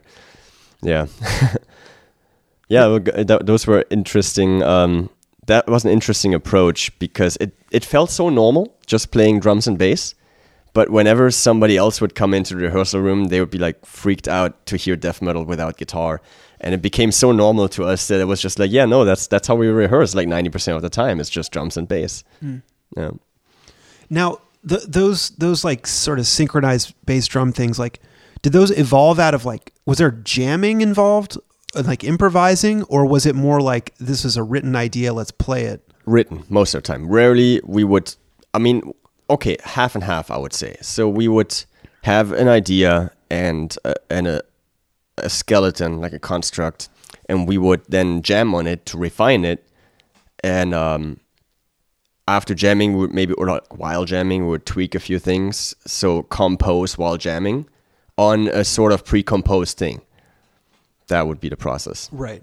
But one of you would one of you would come up with that figure Yes. outside the room. Yeah, it would e- either be a drum groove that Lille came up with, or it's uh, already some sort of riff. That's the foundation, and then we'll um, we'll venture on that riff, and he and he's gonna like, I'm gonna tell him maybe sometimes too, like, hey, can you can you shift that cymbal, or can you do this there, and that would evolve into something uh, completely else from there. But but rarely would you come in and be like, we're just gonna play. Yeah, we never jam on a blank sheet of paper. Really, that that is not the style. Is is uh, do you write? Would you write this stuff out? Like if you had an idea on your own, would that you came up with, would you bring it in on paper? Usually, that's exactly what I would do. I would Yeah. probably type it into some sort of notation program and then print it out, bring it to the rehearsal room, uh, so that he can read and we can read together. Yeah, and work on it. Does because I know you have these like tab books and stuff like that. Like does does the does the whole band generally like work like like during the times when the whole band gets together like uh, and I know there's been like the lineup change, but like when it was Christian and you and um, would would it be like oh here's a song and let's just put it up on the stand and play it, or is it it's not learned that way? Um, no, that's actually that's kind of funny because we're one of the few bands in the technical death metal, you know, thing that really doesn't do it that way. We will most of the time we'll write something, show it to each other, and then write it down rather than the other way around or not even write it down. We actually have had a big problem when Christian left the band to to recover songs because they were never written down, never written out. So um, yeah, but in yeah, I would usually we would draft something like I would draft a riff and print it out, but like a final riff. Christian would never even do that. He he he was the least tech of all of us. He would be the person that um, that that yeah he can only learn by ear and he would only learn by ear and he would forget often which was a problem sometimes but um you know of course we can we can recover everything but yeah that that was the approach usually the riff was handed down um from member to member by playing it and repeating. Now, I'm I'm kind of interested, and and Lil and I obviously talked about this already, but I'm kind of interested from your perspective, this kind of whole, um, like kind of organic quality to to this band that that puts it at odds with so much other kind of quote unquote technical death metal. Like you talked about in the early 2000s, like that that start that sort of stuff was sort of coming around, like maybe things like Necrophagist, things like that, like where people have an idea that this music sounds so pristine, it basically sounds like it was just almost fed into a computer or something like that, and you don't even know it gets to the point where you don't know if it's being played uh, by by true. people at all. Um, did you already coming into the band share this idea that it should sound a little more human, or or or was that something that you adjusted to because that was the way that Defeated Sanity was going? Did you already have that in your mind? Mm, I think we were we were on the same page about that stuff. Um, I was not even considering all the options that I later learned existed. Like when I learned, you know, how certain technical death metal albums were recorded at the time, you know, note by note punch ins and all that stuff, then that was surprising to me. When I heard those technical death metal bands at that time, I honestly thought that was all real. That was played and they're just that good. So um, we we really that was always our that was our bar. Like we wanted to be that good that we can play it that way. Obviously, we weren't, but that was the bar that we set for ourselves.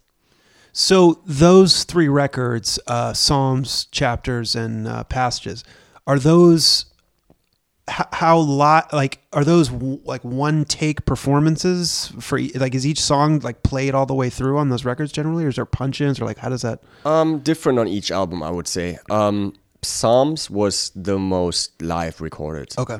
So Psalms was also because of a little bit of a time crunch we had with the budget and the studio time that we were, were able to book.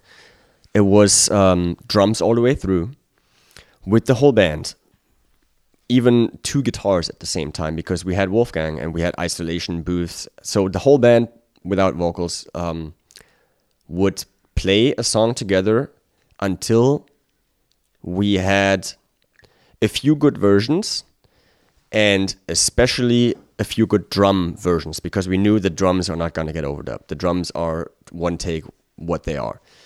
So we did that. We recorded every song a few times, and maybe in a day and a half we were done with that. And then we would do some overdubs for bass and some overdubs for um, guitar, and obviously add guitar solos, and then eventually vocals. But I would still say that drums were 100% track live, and the rest was probably like 50 to 75% live, and the rest was overdubbed.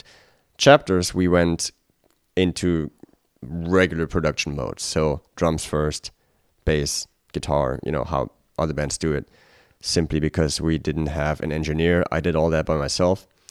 So um, that was one reason, and it was a different studio. Was my my little project project studio. So we were more limited, and we had to do it the um, for metal traditional way of overdubbing. And then passages, we went back into the same studio we recorded Psalms at with the same idea of recording everything live, which we did.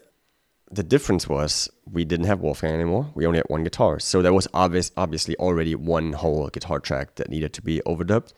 And also we had slightly more budget and more studio time. So even though we had the wish to record everything live, we had enough time to actually go back and, and overdub things that were not 100% perfect.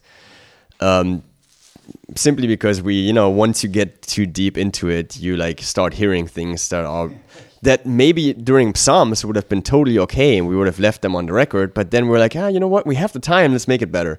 So Passages was kind of a mixed bag um, that was still uh, built on a live foundation, like the three of us at least, um, not Connie, but Christian, Lil, and I played together.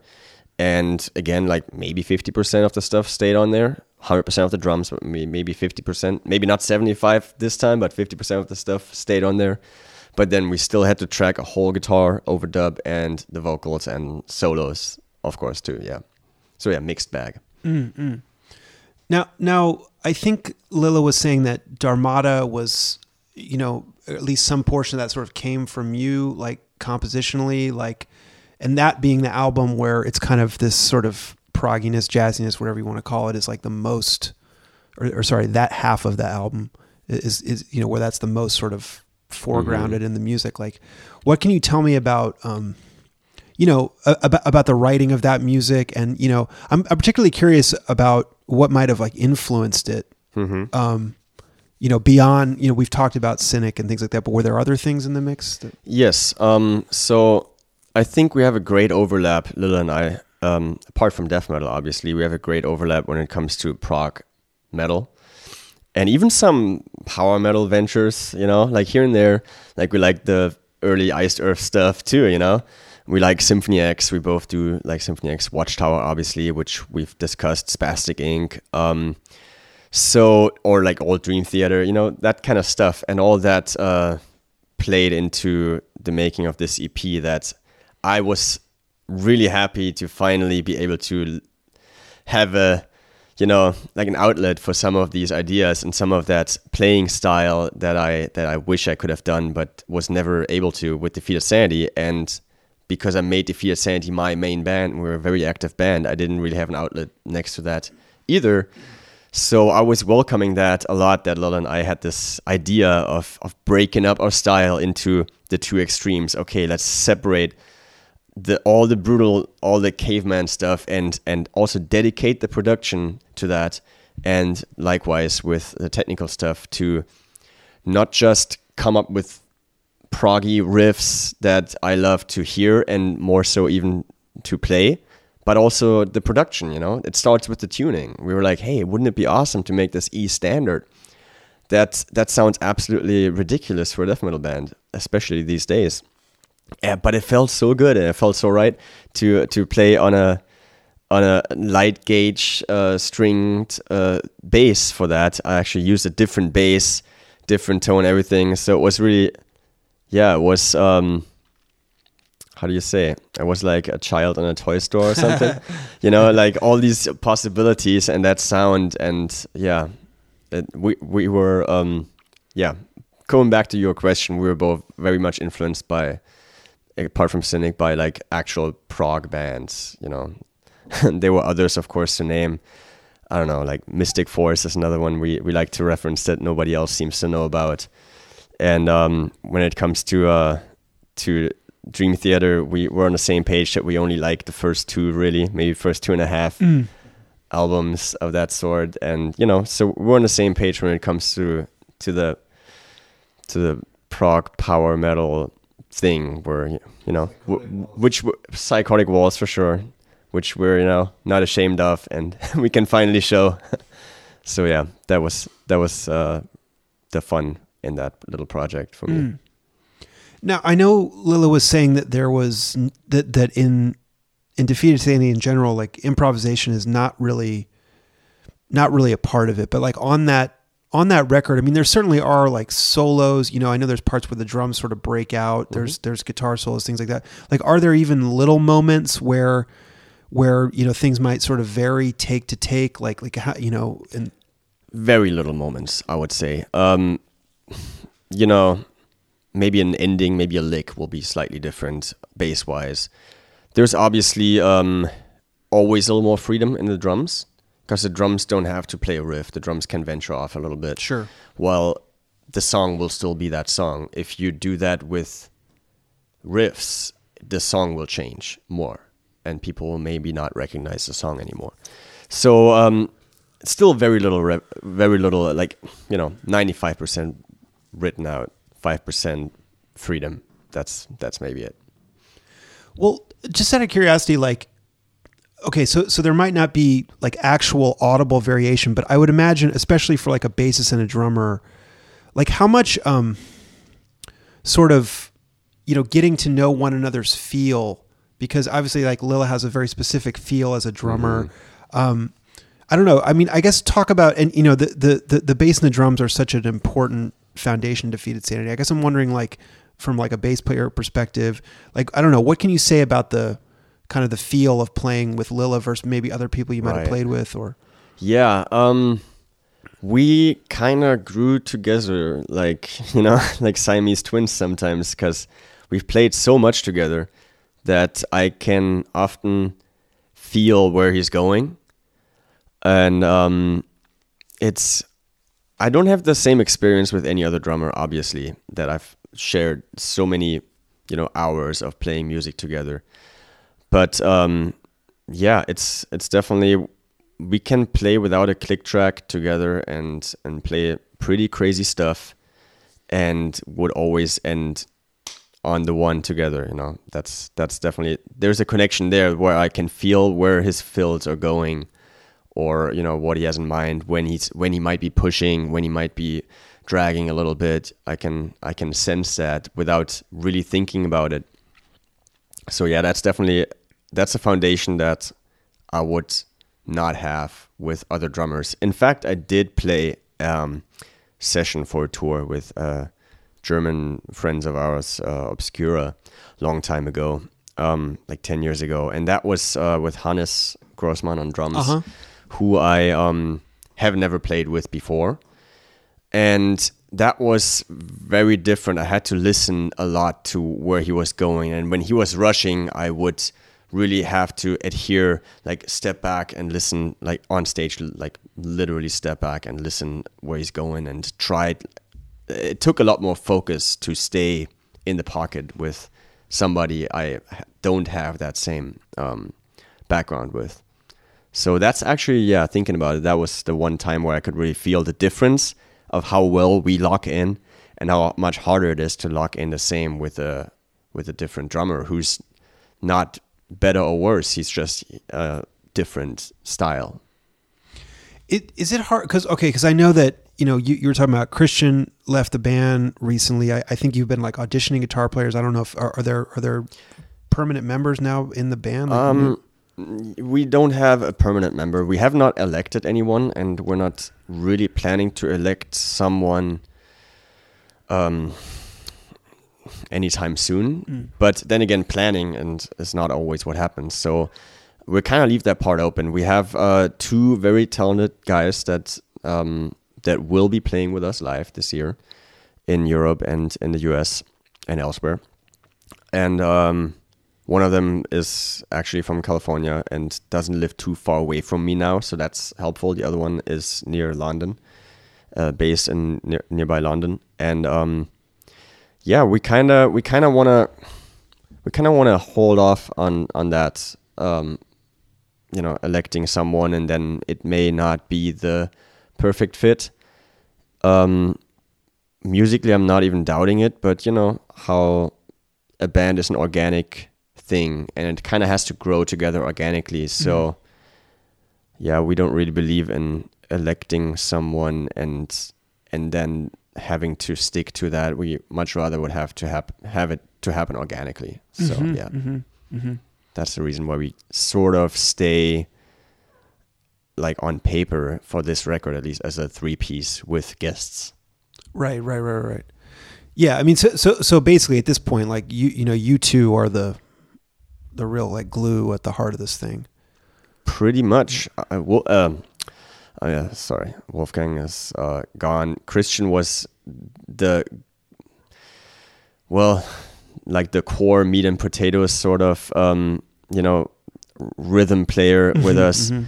So now it's really it's really crazy because it's it's only two players and and one vocalist who's not a lesser member. Obviously, he's actually very very involved, and that's great because we never had that before. So we we had to let go of one guitar player, but now we have a singer who's actually more involved than any other singer was before. So that's that's validating him as a as a core member now too. So yeah, it's yeah, it's an interest in interesting um, change of uh, yeah constellations. Well, so I was talking with you know, so so Lille and I had talked about this thing about kind of in this larger way of like, you know, how this idea of like how did this kind of background in jazz and fusion things like that change, you know, change the course of the the way that your version of death metal sounded. I guess I'm wondering like for you coming into this band after it started okay so like if you had joined a different band a different technical death metal band you might you, you know it might be one of these like sort of you know playing on a click everything sort of sound replays much more kind of artificial but like but like this this band has this kind of much more like organic attitude. And i guess i'm wondering like coming into this band you know driving around the van listening to Mahavishnu you know being in this band with you know these kind of fusion heads and people who had their ears much more open to kind of like to jazz and other things like how do you feel like this is kind of a broad question but like how do you feel like it's impacted you at, like changed the course of your own like musicianship i guess Uh, changed everything, of course, hundred percent. Um, I would not be the same musician, possibly not even the same person, obviously, as everything kind of interconnects and intertwines. Um, if I if it wasn't for Defeated Sanity, so uh, yeah, I would I would have not learned about a lot of things. Uh, would have probably learned about other things, and I'm I would probably not have been happy with a death metal band that wants to sound, uh, you know, sound replaced on the grid, quantized. That was never my my type of thing, and I would have never been happy with that because I was always uh, all about the the musical experience and actually delivering something, sort of closer to a classical musician. Um, but yeah, it changed everything. Playing with Lille for 15 years uh, made me a much better musician in a lot of ways. understanding music, um, grooving over odd time signatures, um, pushing boundaries that I didn't push before. I pushed other boundaries, but you know, it definitely it changed everything. And uh, yeah, it's great that it happened that way. It happened. And this is kind of like a speculative thing, but like, why do you? Okay, so we've been talking about the many ways in which Defeated Sanity differs from like the norm of where you know if there's kind of this like baseline of like you know Lille was talking about you know people feel like they have to do you know they have to produce the record this way and and you know the the kicks have to be triggered this way and everything has to be kind of in this little box. Like, why do you think? Why do you think there are relatively few bands who who step out? Like, why don't why don't we see more people pushing against that? Why is it so rare for a band to be Yeah. not that? Yeah, I think I get get your question. Um, I think a lot of it has to do with um, what Lille also mentioned: bands trying to be appealing or you know sounding according to a contemporary um, uh, sound, modern modern tone. So uh, it's uh, just like a lot of other music that's um, dwelling more on popular things than artistic things. Maybe it, it's it's competitive, and people are trying to uh, to outdo each other, and people are trying to be heard. And nobody wants to sound weak, especially in death metal. And unfortunately, the triggered, quantized, uh, perfected sort of tone is considered um, the that's the bar, that's the standard. And if you don't deliver on the same level, whether it's fake or not, then it's it's weak and not uh, you know not appealing to a lot of metalheads who are you know a little a little close minded, maybe you could say. And um, also engineers are pushing for that, obviously, because they want to uh, they want to well advance their name by appealing to that as well. If they're if like let me bring up this one example. Um, when we recorded uh, when we released Psalms, there were a lot of people commenting online that it was sloppy you know like that that was sloppy and then basically it happened again with chapters and even passages but passages was like the first record where people would say oh now you're finally like trying to like good go for a more hi-fi tone which had to do with pr- production. Um, and i always felt like if if psalms and chapters are sloppy you know then then we're clearly then anybody anything that's natural is, is perceived sloppy these days by metalheads. So you have to be supernatural to not be sloppy. And if an engineer wants to you know put his name and shine with a record he puts out he doesn't want to be considered like a demo type of engineer. He wants to he wants to sound like like you know like the other bands out there like the other productions out there. So they also push for for the you know the plastic. Just to you know get away from the demo kind of slop that um, you know that used to be the standard in the 90s and was perfectly fine but for some reason it's not anymore Yeah, I was gonna say because like you know we had talked about records like you know Tomb of the Mutilated or something like that, um, and or or even you know or even like you know Covenant by Morbid Angel, things like that, where it's like you know the the thing that always appealed to me about that stuff was you know the the music was pushing towards like a superhuman aesthetic, but you could always hear the people like humanly executing it. You know, it's that tension between, you know, that's what I love about sort of death metals, like that tension between, you know, stretching beyond, you know, the physical limits, but then you can hear that, you know, I don't know. And, and I think Defeated Sanity just like nails that because the, you, you guys are just, you know, especially with Lille's like gravity blast, things like that. It's like mm-hmm. you're always pushing these thresholds, but it's like it never doesn't sound like a band.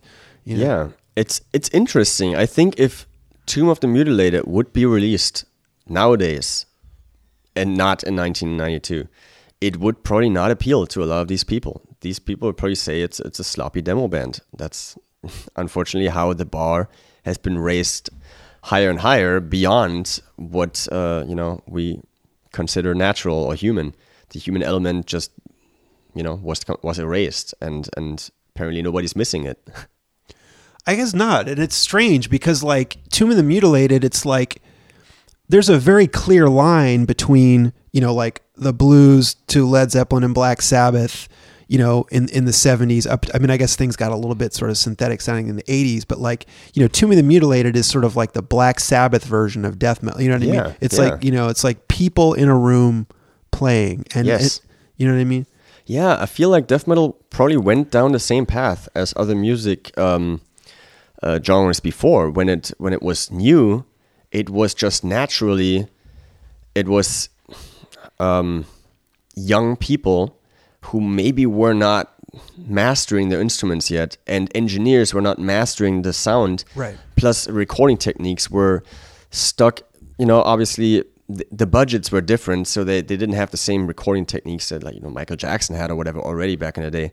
So while the like basically in the in the childhood of the genre, things were more natural and then went down the same path like other uh, genres before, where it became more and more refined and polished, you know, to a point of over producing. And uh, yeah, I think that's that's what happened. That as the bar gets raised, people get accustomed, people's ears get accustomed to that tone, and then suddenly, if you're not, if you're not doing all these um, quantizing uh, or whatever techniques, um, then suddenly you're perceived as as a lesser band. Mm. Yeah, it's kind of like that mastering thing where people have to keep making things louder yeah, and louder. Yeah, very very similar. you know because it's like you know have this like slam worldwide thing where it's like you know one death metal band after another and it's like if you put one on that was that was up to that standard quote unquote and one that wasn't there would be some weird yeah, disconnect in people's ears or something like that Yeah, I think really that people's ears have been accustomed, and unless you're educating your ears against that and like really spending time, you know, getting to the bottom of uh, production and and all that, then you're you're just gonna fall victim to that, and you know, naturally, our ears are are very very relative. Um, uh, instruments. So we base what we hear, we base on the last thing we've heard before. That's how our ears work. Mm. So yeah, that's just like the loudness war. It's kind of happening with the overall production quote unquote values. well i think what's cool about defeated sanity is like like i was saying before it's like this this it's almost like separating it out like like it is state of the art in terms of the playing. In fact, it's like some sometimes like it beyond the state of the art in terms of like some of the things that are going on with, you know, the, just the insane speed and all that. But you, you but, but so it's pushing the playing, but it's saying let's just keep the let's not pretty up the sound. You know, like so. So in a way, it, it highlights how brilliant the playing is because you're not messing with it. yeah, that's exactly what we're going for, really. And um, sometimes we even go the opposite way, like on disposal. Our um, disposal of the dead. Our goal was not just musically to go to the extreme, like you know, Brodequin, whatever we grew up on, end of death metal, but we also wanted it to sound like that. We wanted to sound like it wasn't mastered, like it wasn't produced. You know, kind of a black metal approach here. Mm-hmm, mm-hmm. Yeah.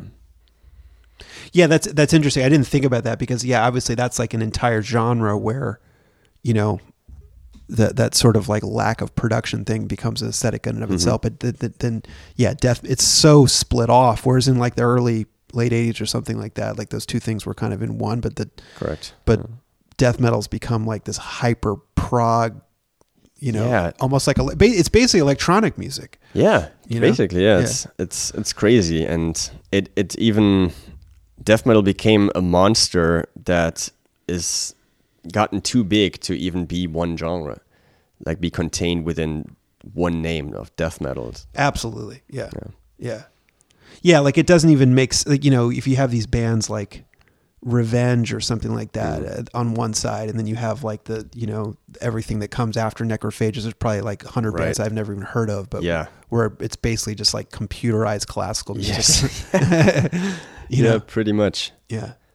Yeah, yeah, it's interesting how how far it spread. Like you know, like a tree. You know, every branch becomes thicker and then spawns new branches. And yeah, put possessed on one end, and uh, I don't know, Spawn of Possession next to it. It's just two different things. Well, yeah, and again, as you know, as we had said with Lille, like that's that's what's so cool about your band is that is that you don't is that you really do embrace ideas from that whole spectrum Yeah, indeed. and try to make it all make sense in one. yeah we we we just try not to set boundaries um, for for the name defeat sanity we really go by what we like so it may not i think that was from a like a purely um promotional or like how do you say it, public relation from, from like a purely uh, a standpoint where we want to brand our band Sure. that was obviously incredibly dumb but we never thought of that or even cared um, because we were just like hey we want to do what we want for, so people got mad at us for releasing Dharmata under the sanity name and we're like why you know like if you if you would have listened to any of our records from like Prelude or you know any other album, then this should not really hit you by a surprise. But um, yeah, people get very very sensitive when their band that they like changes, and uh, then you know they have a hard time en- enjoying that band anymore. So yeah, it's it's a close-minded thing and never appealed to us. I mean, we we changed singers with every album. That alone, that alone is like suicide for any band mm-hmm. that changes their singer. And you know, most bands don't survive that, and we just did it over and over again. Mm-hmm. Well, yeah, it's funny with that thing about Dharmata, Disposal of Dead, because like you were so clear about it. You know what I mm-hmm. mean? Like it wasn't even like here's this thing, figure it out. You literally were like, this part is influenced by early '90s Cynic. It's a tribute to that. This part is supposed to be super. yeah. You know, like like you couldn't have been more clear about Yeah. what it was supposed to be. But but people don't necessarily pick up on it. And even more, it was astonishing how we went on tour with that material and we announced everything like this is going to be a Dharmata tour. We're going to have a second guitar player. We're going to play these songs. And all that stuff was announced over and over again. Uh, yet we had people at shows who like were angry and disappointed that we didn't play the Defeated Sanity stuff that they like. But yeah, I guess not everyone's on the internet or not everyone reading is reading the right channels or something. But it's it's weird how that there's that disconnect that people should know better when they're when they call themselves Defeated Sanity fans. They they should know that we don't really have those boundaries, but then they do still get get upset. I think that's the you know, and and I think that's in a way the kind of double edged sword of like metal fandom because metal fans are like the most passionate fans, you know, almost like period. You know, Yeah. and I've talked about this with like jazz musicians about how, you know, most jazz musicians would be like lucky to have fans the way that metal, you know, in, Oh, yeah. that are the same intensity as as, but but there, with that comes that yes, yeah, it's kind of close, may, sometimes like kind of close mindedness or it, it, judgmental. it can be it can Yeah. be and especially the more traditional the fans are i feel like rock fans are even more uh yeah close-minded or whatever than um than metal fans rock fans are more even more set on an idea so I, there's a spectrum obviously of uh, metal fans being more into the traditional stuff over to um you know prog and jazz uh, connoisseurs that also happen to listen to metal, even death metal. There's definitely a spectrum, but yeah, the the stubbornness of some metal fans definitely didn't help us during the time of the Dharmata tours and and release. Yeah, I mean, and, and you know, and I think I think that I don't know. I mean, clearly the band can sort of go whatever direction it wants. And the next time you guys came back around, like you know, it was just Played sort of back to completely different. Yeah, yeah, right. yeah, um, yeah. I, I, I mean, as you know, as a fan, I appreciate that that openness within the band that I just don't hear in a lot of other. Yeah, and it's it keeps things interesting because honestly, uh, I wouldn't have thought I'd be doing this type of music for so long, and um, I think a big reason why I'm still interested in in going on tour with that music is because we change it up every time. We Sure. never tour with the same live set twice, and we would never do the same album twice. So yeah, it takes the extra work that you have to put in, but uh, it just gives you it rewards you for longer, and you can keep going, and um, not just for the fans, but also for yourself, keep it interesting. Cool. Yeah, I think I think that's about. Okay, yeah, Yeah. that was uh, great. Awesome. Thanks. Thanks for great to talk to you. I appreciate it. Thank you. Yeah, cool.